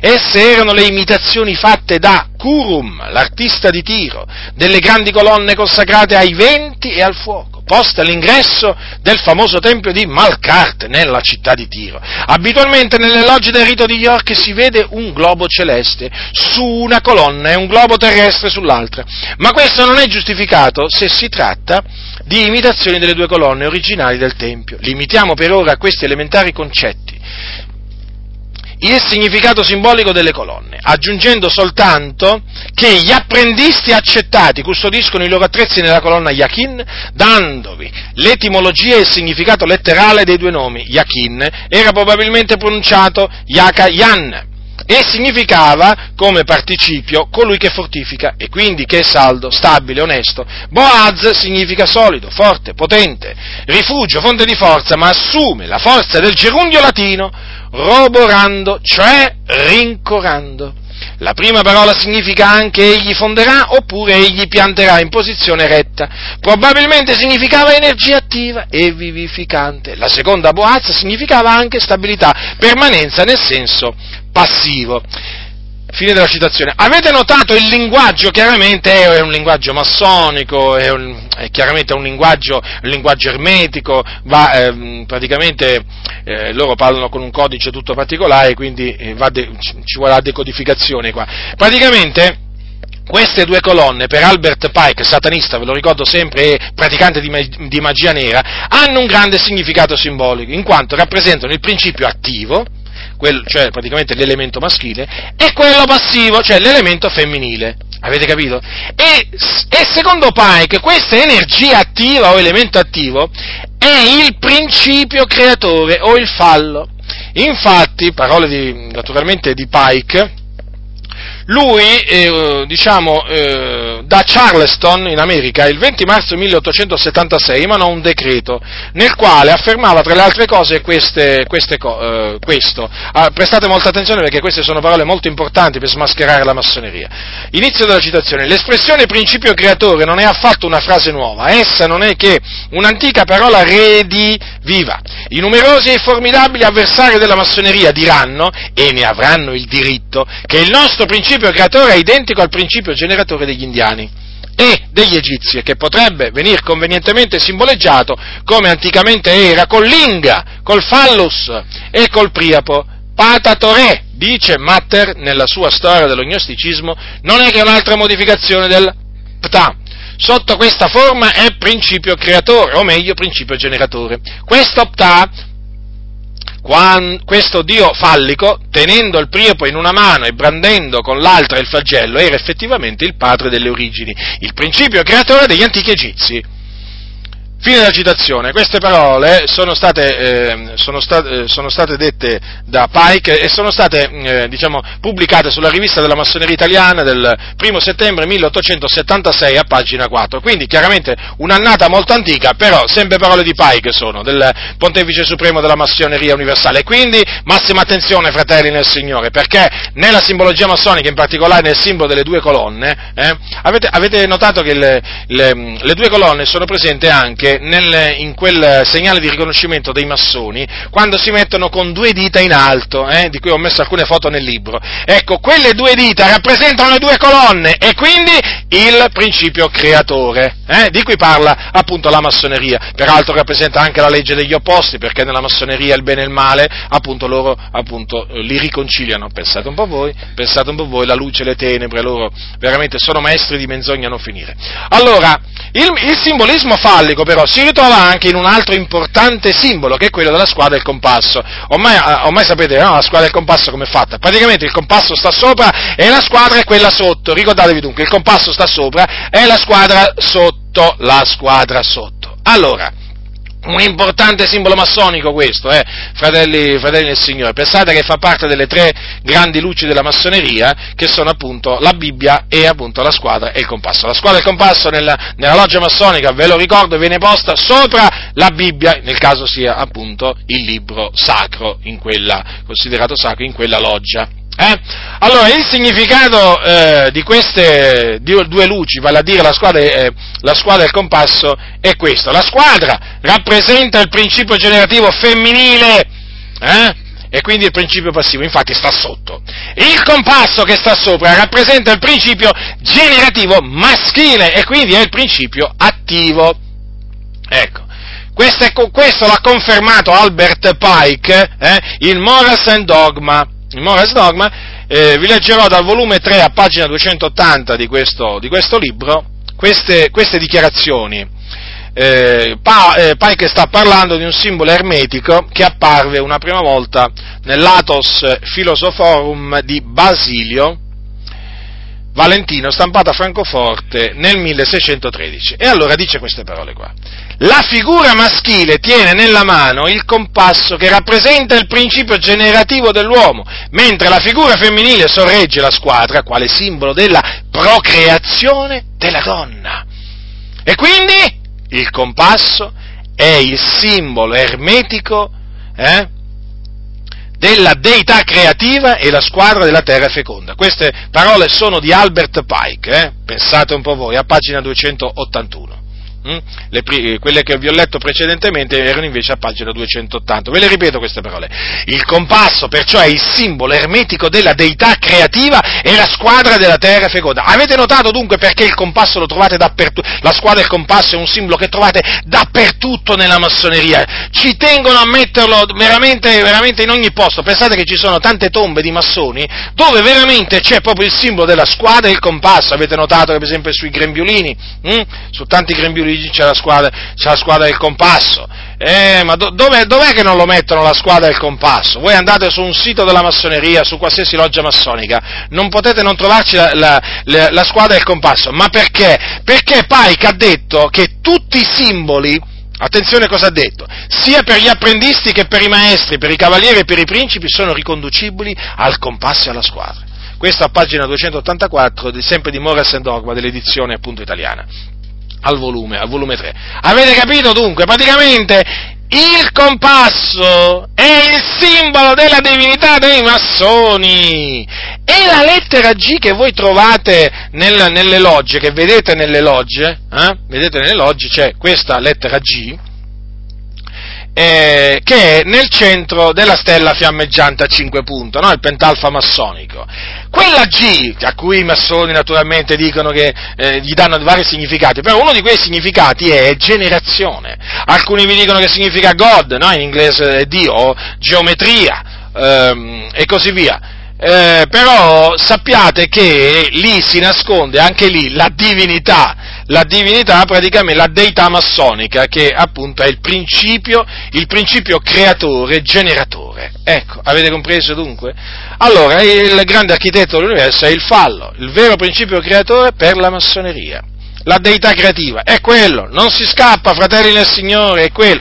Certamente molti massoni quando sentono parlare in questa maniera dicono ma cosa stai dicendo? Ma cosa stai dicendo? Ma dove ti porta la tua fantasia? No, no, no, no, no non è la mia fantasia, qua sono degli studi che praticamente possono fare, possono fare tutti, che portano a questa, a questa conclusione, a proprio a questa conclusione. Peraltro, peraltro, tanti fratelli appunto che sono usciti dalla massoneria e che erano arrivati agli alti gradi, tutto questo lo conferma nell'hanno scritto, eh? perché praticamente questo poi è qualcosa che viene, che viene diciamo, rivelato ai, ai, agli alti gradi, eh? quando, in particolare quando si arriva al 33 grado del rito scozzese antico ed accettato. Quindi il culto massonico è l'antico culto fallico, ben mascherato, state molto attenti perché i massoni sono maestri nel mascherare le loro menzogne. Eh? Eh, perché loro, soprattutto con i profani che siamo noi, no? saremmo noi profani, perché? perché? loro sono nella luce e noi invece siamo nelle tenebre. Loro praticamente, eh, diciamo, uso questa espressione, loro giocano con i profani, giocano, ma, ma sa, sono veramente dei giocolieri, dei giocolieri, formidabili con le parole. Loro praticamente eh, ehm, riescono a, a, dire tutto il contrario di tutto e riescono a usare parole della Bibbia, parole della Bibbia, badate bene, eh, ma eh, che a te su, su, sul momento sembra che stiano dicendo la stessa cosa che dici tu. No, invece usano quelle parole della Bibbia per fargli dire un'altra cosa, perché loro la intendono in una maniera assolutamente diversa. Quindi quando anche loro parlano parlano di Dio, menzionano Dio nei loro libri, dovete sempre tenere presente poi, alla fine, chi si nasconde dietro questo Dio, è, il, è diciamo il fallo. Allora, sì, naturalmente, chiaramente ha il, un'interpretazione fallica, ovviamente, però chiaramente noi sappiamo che eh, un'altra cosa, un'altra cosa, che dietro a questo culto fallico si nasconde, si nasconde qualcuno, si nasconde qualcuno, è ovviamente, e chi è costui? È il nemico di Dio, è Satana, l'avversario, l'avversario. Sì, sì, proprio così. Infatti è proprio questo che i, nasco- i, i, massoni di alto grado riescono abilmente a nascondere praticamente, no? che dietro la massoneria c'è Satana e che la religione massonica, la religione massonica non è altro che la religione del diavolo o di Lucifero come loro diciamo, preferiscono chiamarlo perché appunto per loro Lucifero non è il nemico, non è il nemico di Dio ma è il benefattore dell'umanità perché è il portatore di luce, avete capito? Sì sì, è il portatore di luce ovviamente della luce massonica, no? che noi sappiamo che è essere tenebre, però per loro Lucifero è diciamo, un grande personaggio, è molto importante, eh, non, è, diciamo, non è un non è per niente strano dunque sapere che un massone come Giosuè Carducci, eh, il poeta Giosuè Carducci, che in Italia voi sapete, no, quando si parla di Carducci si parla di un grande poeta, ah, era massone, eh, abbia, scritto, abbia scritto l'inno a Satana. L'ha scritto un massone. Eh. Poi certo loro cercano sempre di, di voglio dire, mm, di imbrogliare, ingannare i profani noi, eh? naturalmente con i loro sofismi, dicendo ma no, ma voi capite male, dovete avere, diciamo, eh, voi non siete massoni, quindi non potete capire certe cose, non è come dite voi, è com'è allora, è com'è, è com'è. È come diciamo noi perché noi ci basiamo sugli scritti appunto dei massoni. Allora, ascoltate cosa ha detto Albert Pike. La religione massonica dovrebbe essere da noi tutti iniziati dei gradi alti, mantenuta nella purità della dottrina luciferina. Se Lucifero non fosse Dio, Adonai, il Dio è Padre del nostro Signore Gesù, naturalmente questo lo dico io, però è chiaro perché lui per Adonai intende appunto l'Iddio della, eh, della Bibbia, le cui opere provano la sua crudeltà, perfidia e odio verso l'uomo, le sue barbarie e la sua repulsione per la scienza. Dico Adonai e i suoi preti, lo calunnierebbero? Sì, Lucifero è Dio e sfortunatamente Adonai è anche Dio. Perché l'eterna legge è che non c'è nessuna luce senza ombra, nessuna bellezza senza bruttezza, nessun bianco senza nero, perché l'assoluto può esistere solo come due D, l'oscurità essendo necessaria affinché la luce serva come suo smacco come il piedistallo è necessaria alla statua, ai freni, alla locomotiva. Perciò la dottrina del satanismo è un'eresia e la vera e pura religione filosofica è la credenza in Lucifero, l'eguale di Adonai, ma Lucifero, Dio della luce e Dio del bene, sta combattendo per l'umanità contro Adonai, il Dio delle tenebre e del male.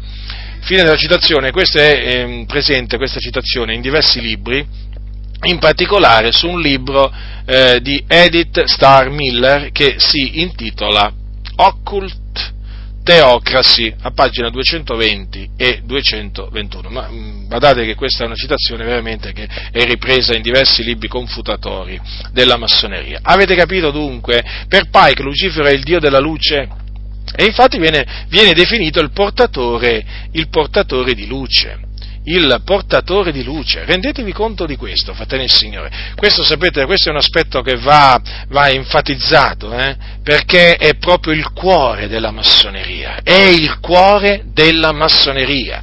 I 33, quelli del Supremo Consiglio del rito scozzese antico ed accettato, queste cose le sanno bene, ma cercano di nasconderle, non solo ai massoni dei primi tre gradi e quindi praticamente alla maggioranza dei massoni, perché la maggioranza dei massoni dopo, dopo il terzo grado non è che va avanti solo un'elite va avanti praticamente, ma cercano di nasconderlo anche a noi, è ovvio, no? Ma lo nascondono persino ai loro fratelli massoni, no? dei primi tre gradi, volete che non lo nascondano a noi?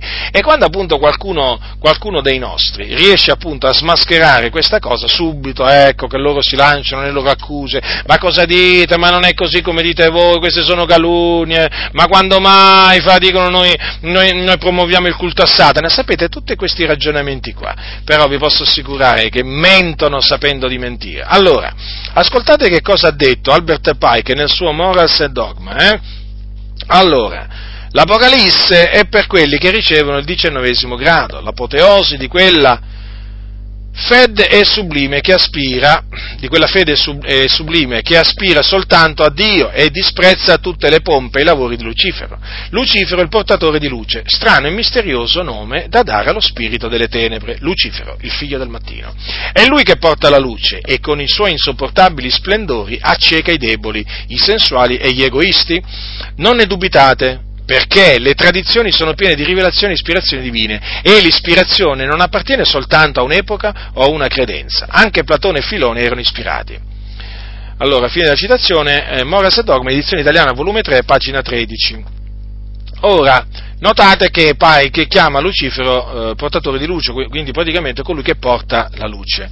Ora qualcuno dirà, eh, sì, ma come mai lui dice che Lucifero con i suoi insopportabili splendori acceca i deboli, sensuali e gli egoisti? Allora, dovete, non dovete farvi trarre in inganno da questo, perché? Dovete tenere a mente una cosa molto importante, che i veri massoni, prendete per esempio quelli del 33 grado come Albert Pike, non sono considerati né deboli, né sensuali, neppure egoisti. E quindi questi cosiddetti insopportabili splendori di Lucifero non possono accecarli anzi li illuminano a questi, infatti si sentono gli illuminati, ma illuminati da che cosa? Dalla luce di Lucifero. Avete capito perché si definiscono illuminati? Perché, eh, infatti, eh, infatti perché praticamente poi eh, hanno come simbolo anche appunto Prometeo e così via, eh, perché loro si sentono i portatori della luce, della luce, della luce luciferina. Allora non fatevi trarre in inganno neppure dal, dal fatto che lui parla eh, di disprezzo verso tutte le pompe e i lavori, di, i lavori di Lucifero. Perché? Perché io studiando Albert Pike vi posso dire che lui è ambiguo nel parlare e doppio quando la, la necessità lo richiede. Eh? Perché deve ingannare i profani, cioè i non massoni, e quindi praticamente mm, per nascondere questi loro segreti, a cui loro ci tengono tantissimo, loro intenzionalmente nei loro scritti eh, chiaramente cercano di fuorviare, cercano di fuorviare, ve lo ripeto, non solamente i massoni dei primi tre gradi, ma anche naturalmente eh, i profani, e questo tramite false spiegazioni. E comunque sia, comunque sia, questo culto o servizio a Lucifero, che, eh, di cui è promotrice la massoneria, in effetti, da quello che ho potuto appurare studiando la massoneria, è tra quelle verità della massoneria che Pike afferma che la massoneria accenna in modo scuro o interpone una nuvola tra esse e gli occhi che ne verrebbero abbagliati. Perché questo? È ovvio, no? Devono appunto, devono appunto accennare a tutto ciò, ma in maniera oscura. E certo, perché se loro lo dicessero chiaramente, subito ci sarebbe una repulsione, no? Verso la massoneria. Allora loro chiaramente devono manipolare le cose e dare delle false, delle false spiegazioni. Ora, poi c'è un'altra cosa che dovete tenere a mente, che eh, vi ho accennato prima questa, alla legge degli opposti, no? La, la, nella, massoneria, nella, massoneria, quando si parla di, della luce, non è che se ne parla come ne parliamo noi o come ne parla la Bibbia, nella maniera più assoluta, perché? Nella massoneria, attenzione, perché queste sono parole di, sempre di Albert Pike, la luce è l'equilibrio tra le tenebre e l'accecante raggio del sole. Queste sono parole che ha scritto lui in Morals and Dogma, l'edizione italiana, volume 3, pagina 276. Mm? Perché questo? Voi direte. Perché si parla di questo equilibrio tra le tenebre e la luce? Perché? Perché secondo la massoneria non si può pretendere di ricevere la luce da una fonte che risplenda senza ombra. Vi rendete conto? Quindi, quindi l'ombra è necessaria. Le tenebre sono necessarie, quindi lo spirito delle tenebre, così come lo chiama Pike, è parte della luce. Comprendete dunque l'astuzia diabolica dei massoni, di quelli di alto grado? Riescono a nascondere, riescono a nascondere il culto luciferino, eh, il culto a Satana, dietro parole come la luce. E già, perché poi una volta che tu scopri che per la massoneria la luce e l'equilibrio tra le tenebre e l'accecante raggio del sole, hai, scoperto tutto, hai scoperto veramente il segreto della massoneria. E in effetti, in effetti come, dice, eh, come, come, si legge in una, nota, in una nota dell'edizione italiana di Morris e Dogma, eh, quindi nella versione italiana, eh, in una nota vengono citate, ascoltate, queste parole di un mago che si, si chiamava Giuliano Kremers. Hm? il mago Giuliano Cremez. E queste sono parole indicative, significative, perché fanno capire in effetti, in effetti, che la luce di cui parla la massoneria non è altro che tenebre fitte, perché non è altro che la, la cosiddetta luce no, del diavolo. Infatti dice questa nota, eh, sono parole attribuite appunto a Giuliano Kremers, la luce per eccellenza è Dio e i diavoli. Vi rendete conto? C'è vi rendete conto, fratelli nel Signore, questa è a pagina 216 del secondo volume Albert, del libro Albert Pike, Moras e Domra, ci sono delle note in questo libro, come anche dei commenti, e a pagina 216 potete trovare questa affermazione che direi è sconcertante, ma anche illuminante, perché ti fa capire praticamente, ti fa capire quello che la, la massoneria nasconde. Quindi quando voi sentite parlare di illuminati, di elite, di illuminati, eh, voi naturalmente uno, l'ignorante, ignorante dice, beh, questi devono avere una luce particolare. Sì, in effetti hanno una luce particolare, ma non è la vera luce. È, diciamo, praticamente la falsa luce che porta Lucifero il diavolo. Già, Già, e vi, ricordo, e vi ricordo che la Bibbia dice che Satana si traveste da angelo di luce. Quindi, vedete, la massoneria che cos'è praticamente? Praticamente è un'apparente apparente luce, eh? è un'apparente luce. Ma dietro questa cosiddetta luce si nasconde, chi si nasconde? Si nasconde il diavolo. Quindi massima attenzione, fratelli nel Signore. Ma poi Ma poi mh, basta considerare che sempre Pike in un, in un, in un suo, in un, diciamo in un suo, eh, in un suo, sempre nel Moras and Dogma, addirittura arriva, arriva a, eh, diciamo, parlare di Dio riferendosi a lui come i demoni. Praticamente lui dice che i demoni vietarono, furono i demoni che vietarono ad Adamo di mangiare il frutto della conoscenza del bene e del male. Mentre cosa fa Pike? Dipinge il serpente, cioè Satana, il, il, il serpente antico, come un angelo di luce che indusse o spinse Adamo a trasgredire il comando dei demoni. Eh? E in questa, maniera, in questa maniera diede ad Adamo il mezzo della vittoria. Per cui Pai che cosa fa? Chiama il peccato di Adamo ed Eva il mezzo della vittoria su Dio. Praticamente, praticamente queste cose sono scritte a pagina 567 di Morris Dogma, la versione inglese però, eh, che è online. Ora, in altre parole, cosa vuole dire Pike? Che tramite la sua ribellione ai demoni, Adamo, Adamo naturalmente che Adamo compì perché vi fu indotto da un angelo di luce, Adamo fu illuminato.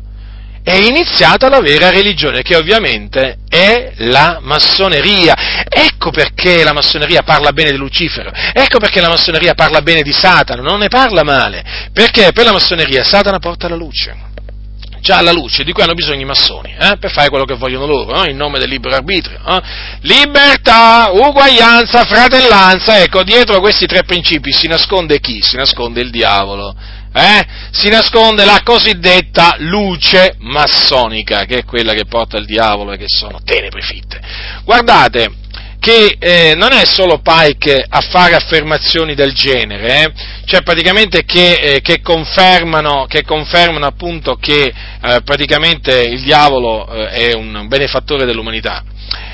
C'è stato un, un massone che si chiamava Oswald Wirth, questo era un occultista massone del 33 grado, eh, ed era stato iniziato alla Gran Loggia di Francia. Questo ebbe un ruolo molto importante tra i massoni francesi, eh? ha scritto tanto sulla massoneria. Ascoltate cosa questo costui ebbe a dire a proposito del serpente che sedusse Eva nel giardino dell'Eden. Attenzione a queste parole, fratelli del Signore, perché anche queste parole, io vorrei dire, sono illuminanti, eh? perché vanno a smascherare il segreto della massoneria. Allora, quello che poi i massoni cercano di tenere nascosti. Eh? nascosto. Allora, dice così, inizio della citazione, il serpente seduttore che ci incita a mangiare il frutto dell'albero della conoscenza del bene e del male simboleggia un istinto particolare.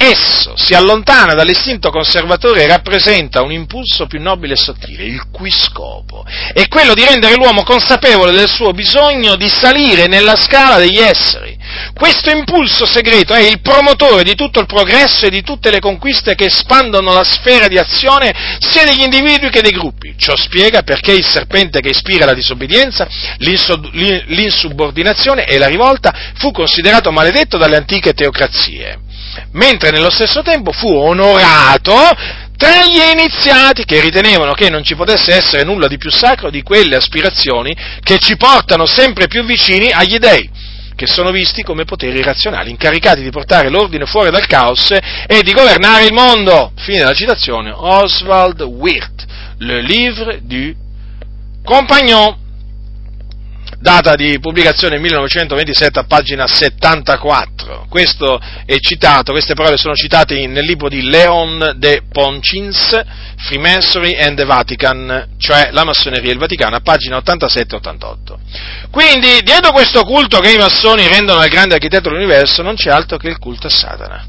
Eh sì, proprio così, che loro appunto dissimulano in maniera veramente, devo dire, efficace eh, un certo Domenico Margiotta, che è un, stato un ex, un, un ex, massone del 33 grado, eh, che però si è convertito al cattolicesimo, eh, tenete bene a mente questo, però queste sono parole importanti che ha detto, quantunque si sia convertito al cattolicesimo, però a noi in questo caso ci importano le parole che lui ha detto, essendo stato diciamo, negli, alti, negli alti gradi della massoneria, ha, ha, detto queste parole, le ha scritte. Il segreto dei segreti dell'alta massoneria è la deificazione di Satana dissimulata sotto il titolo di grande architetto dell'universo. Ha detto tutto. Per me ha detto tutto questo. Questo Domenico Margiotta ha detto tutto, proprio il segreto dei segreti. E di fatti è così. E questo è il punto cruciale della massoneria, e questo è il segreto dei segreti che loro naturalmente cercano di, eh, di, nascondere, dissimulando, parlando con inganno. D'altronde ricordatevi che i massoni sono autorizzati a mentire. Eh? sono autorizzati a mentire quando giurano, fanno il giuramento, loro sono, giurano proprio di mentire per nascondere i segreti della massoneria. Ma sapete, eh, vi, voglio leggere, eh, vi, voglio, vi, voglio leggere, vi voglio leggere, un'altra citazione. Eh? questa citazione è di un altro 33 grado, eh, di nome Manly P. Hall. È molto conosciuto eh, questo scrittore, è morto nel 90, 1990, eh, ma questo era un massone proprio di alto grado, ha scritto parecchio anche lui. Ascoltate cosa dice lui. Queste sono dichiarazioni naturalmente che confermano le cito queste perché confermano il segreto dei segreti, capite? Che, che dietro il, il, grande architetto dell'universo c'è il diavolo. Allora, inizio della citazione. Il giorno viene quando i compagni d'arte devono conoscere e applicare la loro conoscenza. La chiave perduta al loro grado è la padronanza dell'emozione che pone l'energia dell'universo ai loro ordini. L'uomo può solo aspettare che gli venga affidato un grande potere provando la sua abilità di usarlo in maniera costruttiva e disinteressata. Quando il massone impara che la chiave al guerriero sul blocco è l'appropriata applicazione della dinamo della potenza divina, egli ha imparato il mistero della sua arte. Le energie in ebollizione di Lucifero sono nelle sue mani e prima che egli possa muovere un passo in avanti e verso l'alto, egli deve dimostrare la sua abilità nell'applicare l'energia in maniera appropriata, egli deve seguire le orme del suo antenato Tubal-Cain, che con la potente forza del dio della guerra martellò la sua spada in un vomere. Fine della citazione, Manly P. Hall, The Lost Keys of Freemasonry, or The Secret of Hiram Abif, cioè le chiavi perdute della massoneria o il segreto di Hiram Abif. Questa è una pubblicazione appunto che eh, eh, fatta per, da, dalla McCoy Publishing and Masonic Supply Company Incorporation a Richmond, Virginia. Questa è una, è una casa editrice molto importante eh, che pubblica materiale massonico a pagina 48. Vedete, fratelli, dunque nel Signore, eh, capite la vera natura della massoneria. Il fine che si propone la massoneria è quello di portare gli uomini ad adorare e servire Satana. È quello che già fanno i massoni del 33 grado. Eh? Chi riceve il 33 grado eh, deve, deve, per forza di cosa adeguarsi alla filosofia massonica, è quella appunto di rendere poi il culto a Lucifero. Ma vi rendete conto? Ecco perché, ecco perché nella massoneria hanno in avver- profonda avversione l'Iddio vivente e vero, il solo vero Dio di cui parla la scrittura. Eh? Ecco perché lo denigrano, ecco perché lo offendono, ecco perché parlano contro di lui. Perché i massoni, i massoni promuovono, promuovono il culto a Satana e questa è appunto la realtà, questa è la verità. Nel nuovo ordine mondiale poi appunto ci sarà il culto a Satana. Eh, non dimentichiamo queste cose, tanto è vero che voi sapete benissimo che eh, nel libro, eh, nel libro della, della, dell'Apocalisse, a un certo punto, in merito alla bestia che sale dal mare, è scritto che tutta la terra meravigliata andò dietro la bestia, la bestia e adorarono il dragone, perché aveva dato il potere alla bestia e adorarono la bestia dicendo chi è simile alla bestia e chi può guerreggiare con lei. Vedete? Quindi eh, l'adorazione del dragone che si manifesterà durante la grande tribolazione, quando ci sarà appunto il nuovo ordine mondiale, è evidente che questa, questa adorazione del, del diavolo eh, è chiaro che è portata con forza avanti, ma anche con dissimulazione, dalla massoneria e dai, loro, eh, dai massoni e dai loro alleati illuminati. Eh? E quindi è chiaro che loro vogliono far convergere l'umanità, tutti i popoli e tutte le religioni, verso quel culto, il culto a, al diavolo al dragone praticamente. Poi ovviamente eh, ci sarà naturalmente la, durante il, nuovo ordine mondiale, chiaramente poi a suo tempo Dio farà, farà, sì che si manifesti l'anticristo e così via, perché queste cose si devono appunto mh, mm, eh, si, si devono verificare prima del ritorno del nostro Signore Gesù Cristo, il Figlio di Dio, dal cielo con gloria e con potenza. Dunque, vedete, fratelli nel Signore, eh?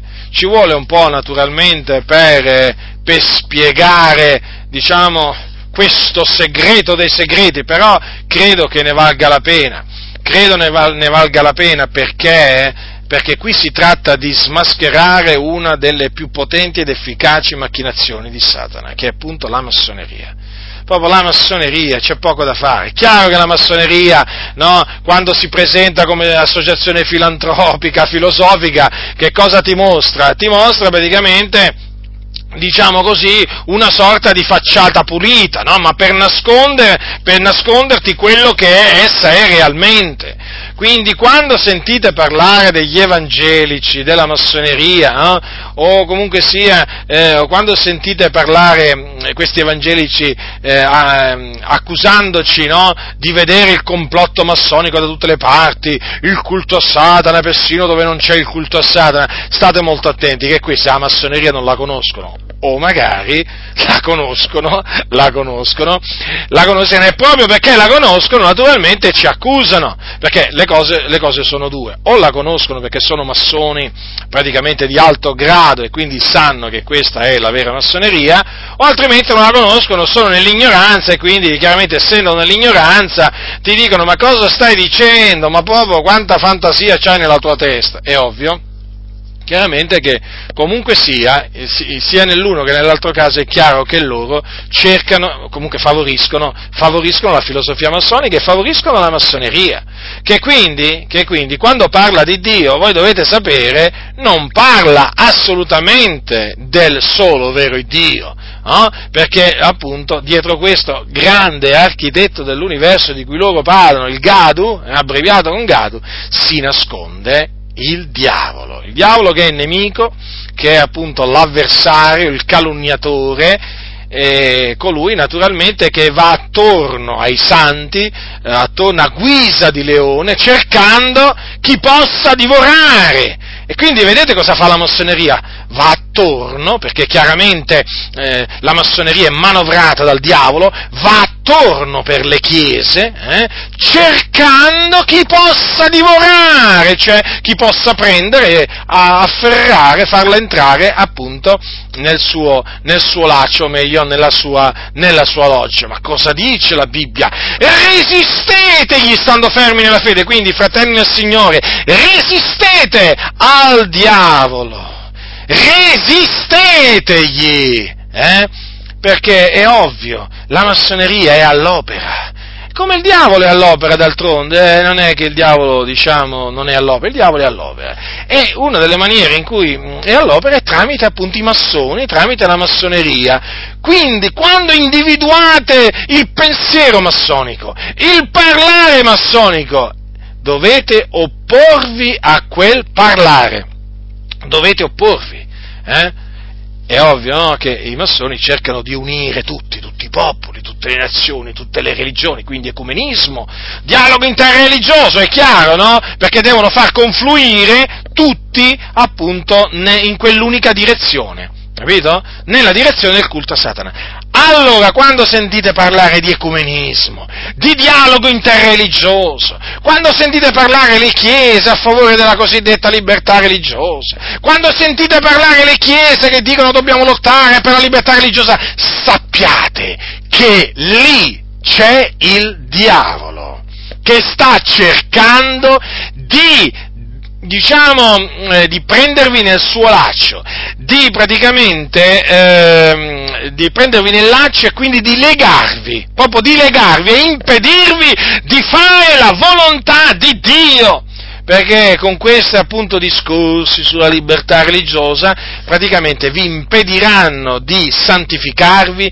vi impediranno di predicare, di parlare come devono parlare i cristiani, vi impediranno di attenervi alla parola di Dio quindi quando individuate questo parlare massonico, questo modo di fare massonico, questo modo di ragionare massonico, allora dovete sapere, dovete sapere che lì dietro si nasconde il grande architetto dell'universo dei massoni, cioè il diavolo, eh? e che con la sua astuzia cerca di ingannare la Chiesa. Eh? Ricordatevi che se il diavolo non riesce a farti diventare massone eh, col grembiule, eh, cercherà di farti diventare massone senza il grembiule, quindi cercherà di portarti ad appoggiare i principi e gli ideali della massoneria. Quindi, fratelli, vi ho avvertito per l'ennesima volta, quando sentite parlare di libertà, uguaglianza e fratellanza, questi principi che poi peraltro fu il motto della rivoluzione francese dietro i quali, guarda un po', chi c'erano? C'erano i massoni, eh? ecco, e, gli, e, naturalmente c'erano i massoni, ovviamente, no? i cosiddetti illuminati, ecco, allora dovete sapere che lì si aggira il diavolo. Lì si aggira il diavolo che cerca appunto di farvi diventare massoni senza grembiule. Gli sta bene pure questo. Non è necessario per il diavolo che tu, diciamo, ti, sii iniziato in una loggia massonica, ma no, basta che diventi un massone senza grembiule e per lui va benissimo. Quindi cosa dice la Bibbia? Resistetegli, stando fermi nella fede. Ecco appunto, stando fermi nella fede. E chiaramente quando si dice, la Bibbia dice stare fermi nella fede, ovviamente fede nel figliolo di Dio e quindi fede nella parola di Cristo. Fermezza, fermezza, perché questi cercano veramente di trascinarvi lontano dalla fede, lontano dalla parola, dalla parola di Cristo. Quindi state molto attenti quando appunto, eh, diciamo, i massoni parlano di Dio, dicono che crediamo in Dio, ma anche quando certi evangelici, pastori, non pastori, dicono ma i massoni credono in Dio, anche la massoneria crede in Dio. Attenzione, eh, perché adesso sapete, sapete come, come stanno le cose, adesso sapete eh, chi è il gadu eh, della, della massoneria. Quindi, fratelli nel Signore, io vi esorto, vi esorto a rimanere attaccati alla parola di Dio e quindi ad attenervi scrupolosamente a quello che dice la Bibbia su Dio. Credete a tutto quello che dice la Bibbia su Dio, perché quella è la parola di Dio, non può mentire. Sia Dio riconosciuto verace, ma ogni uomo bugiardo. Eh? Ogni uomo bugiardo, quindi ogni massone bugiardo, perché quello mente contro la verità. Attenetevi scrupolosamente a quello che dice la Bibbia, credete fermamente in quello che leggete, non vi fate assolutamente distaccare dalla parola del Signore. Eh? Credete in tutto quello che dice la Bibbia. Io lo, vado, io lo, vado, ripetendo questo ormai da tanto tempo perché so che tanti ormai nelle chiese evangeliche non credono più a tutto quello che è scritto nella Bibbia. Eh? Sono un po' come i massoni. Quindi rimanete fermi, ma veramente fermi nella fede, continuando a credere in tutto quello che dice la Bibbia su Dio. Eh? Non importa se voi lo leggete in Genesi, se lo leggete in Malachia, in Isaia o in Matteo o negli Atti o, o, o nel libro dell'Apocalisse. Credete fermamente in tutto quello che, quello che c'è scritto, perché è la verità e non credete ai massoni. Non credete ai massoni, né a quelli col grembiule né a quelli senza il grembiule, che sono molti e molti di più sono molti di più. Questi ti possono dire, ma io non sono massone! Eh, tu non sei massone, sì, tu non hai il grembiule, gli vorrei dire. Non, la, l'unica differenza tra te e i massoni, sai qual è? Io gli dico a questi, a, a, a questo, gli dico, è, è questa, che praticamente tu non c'hai il grembiule.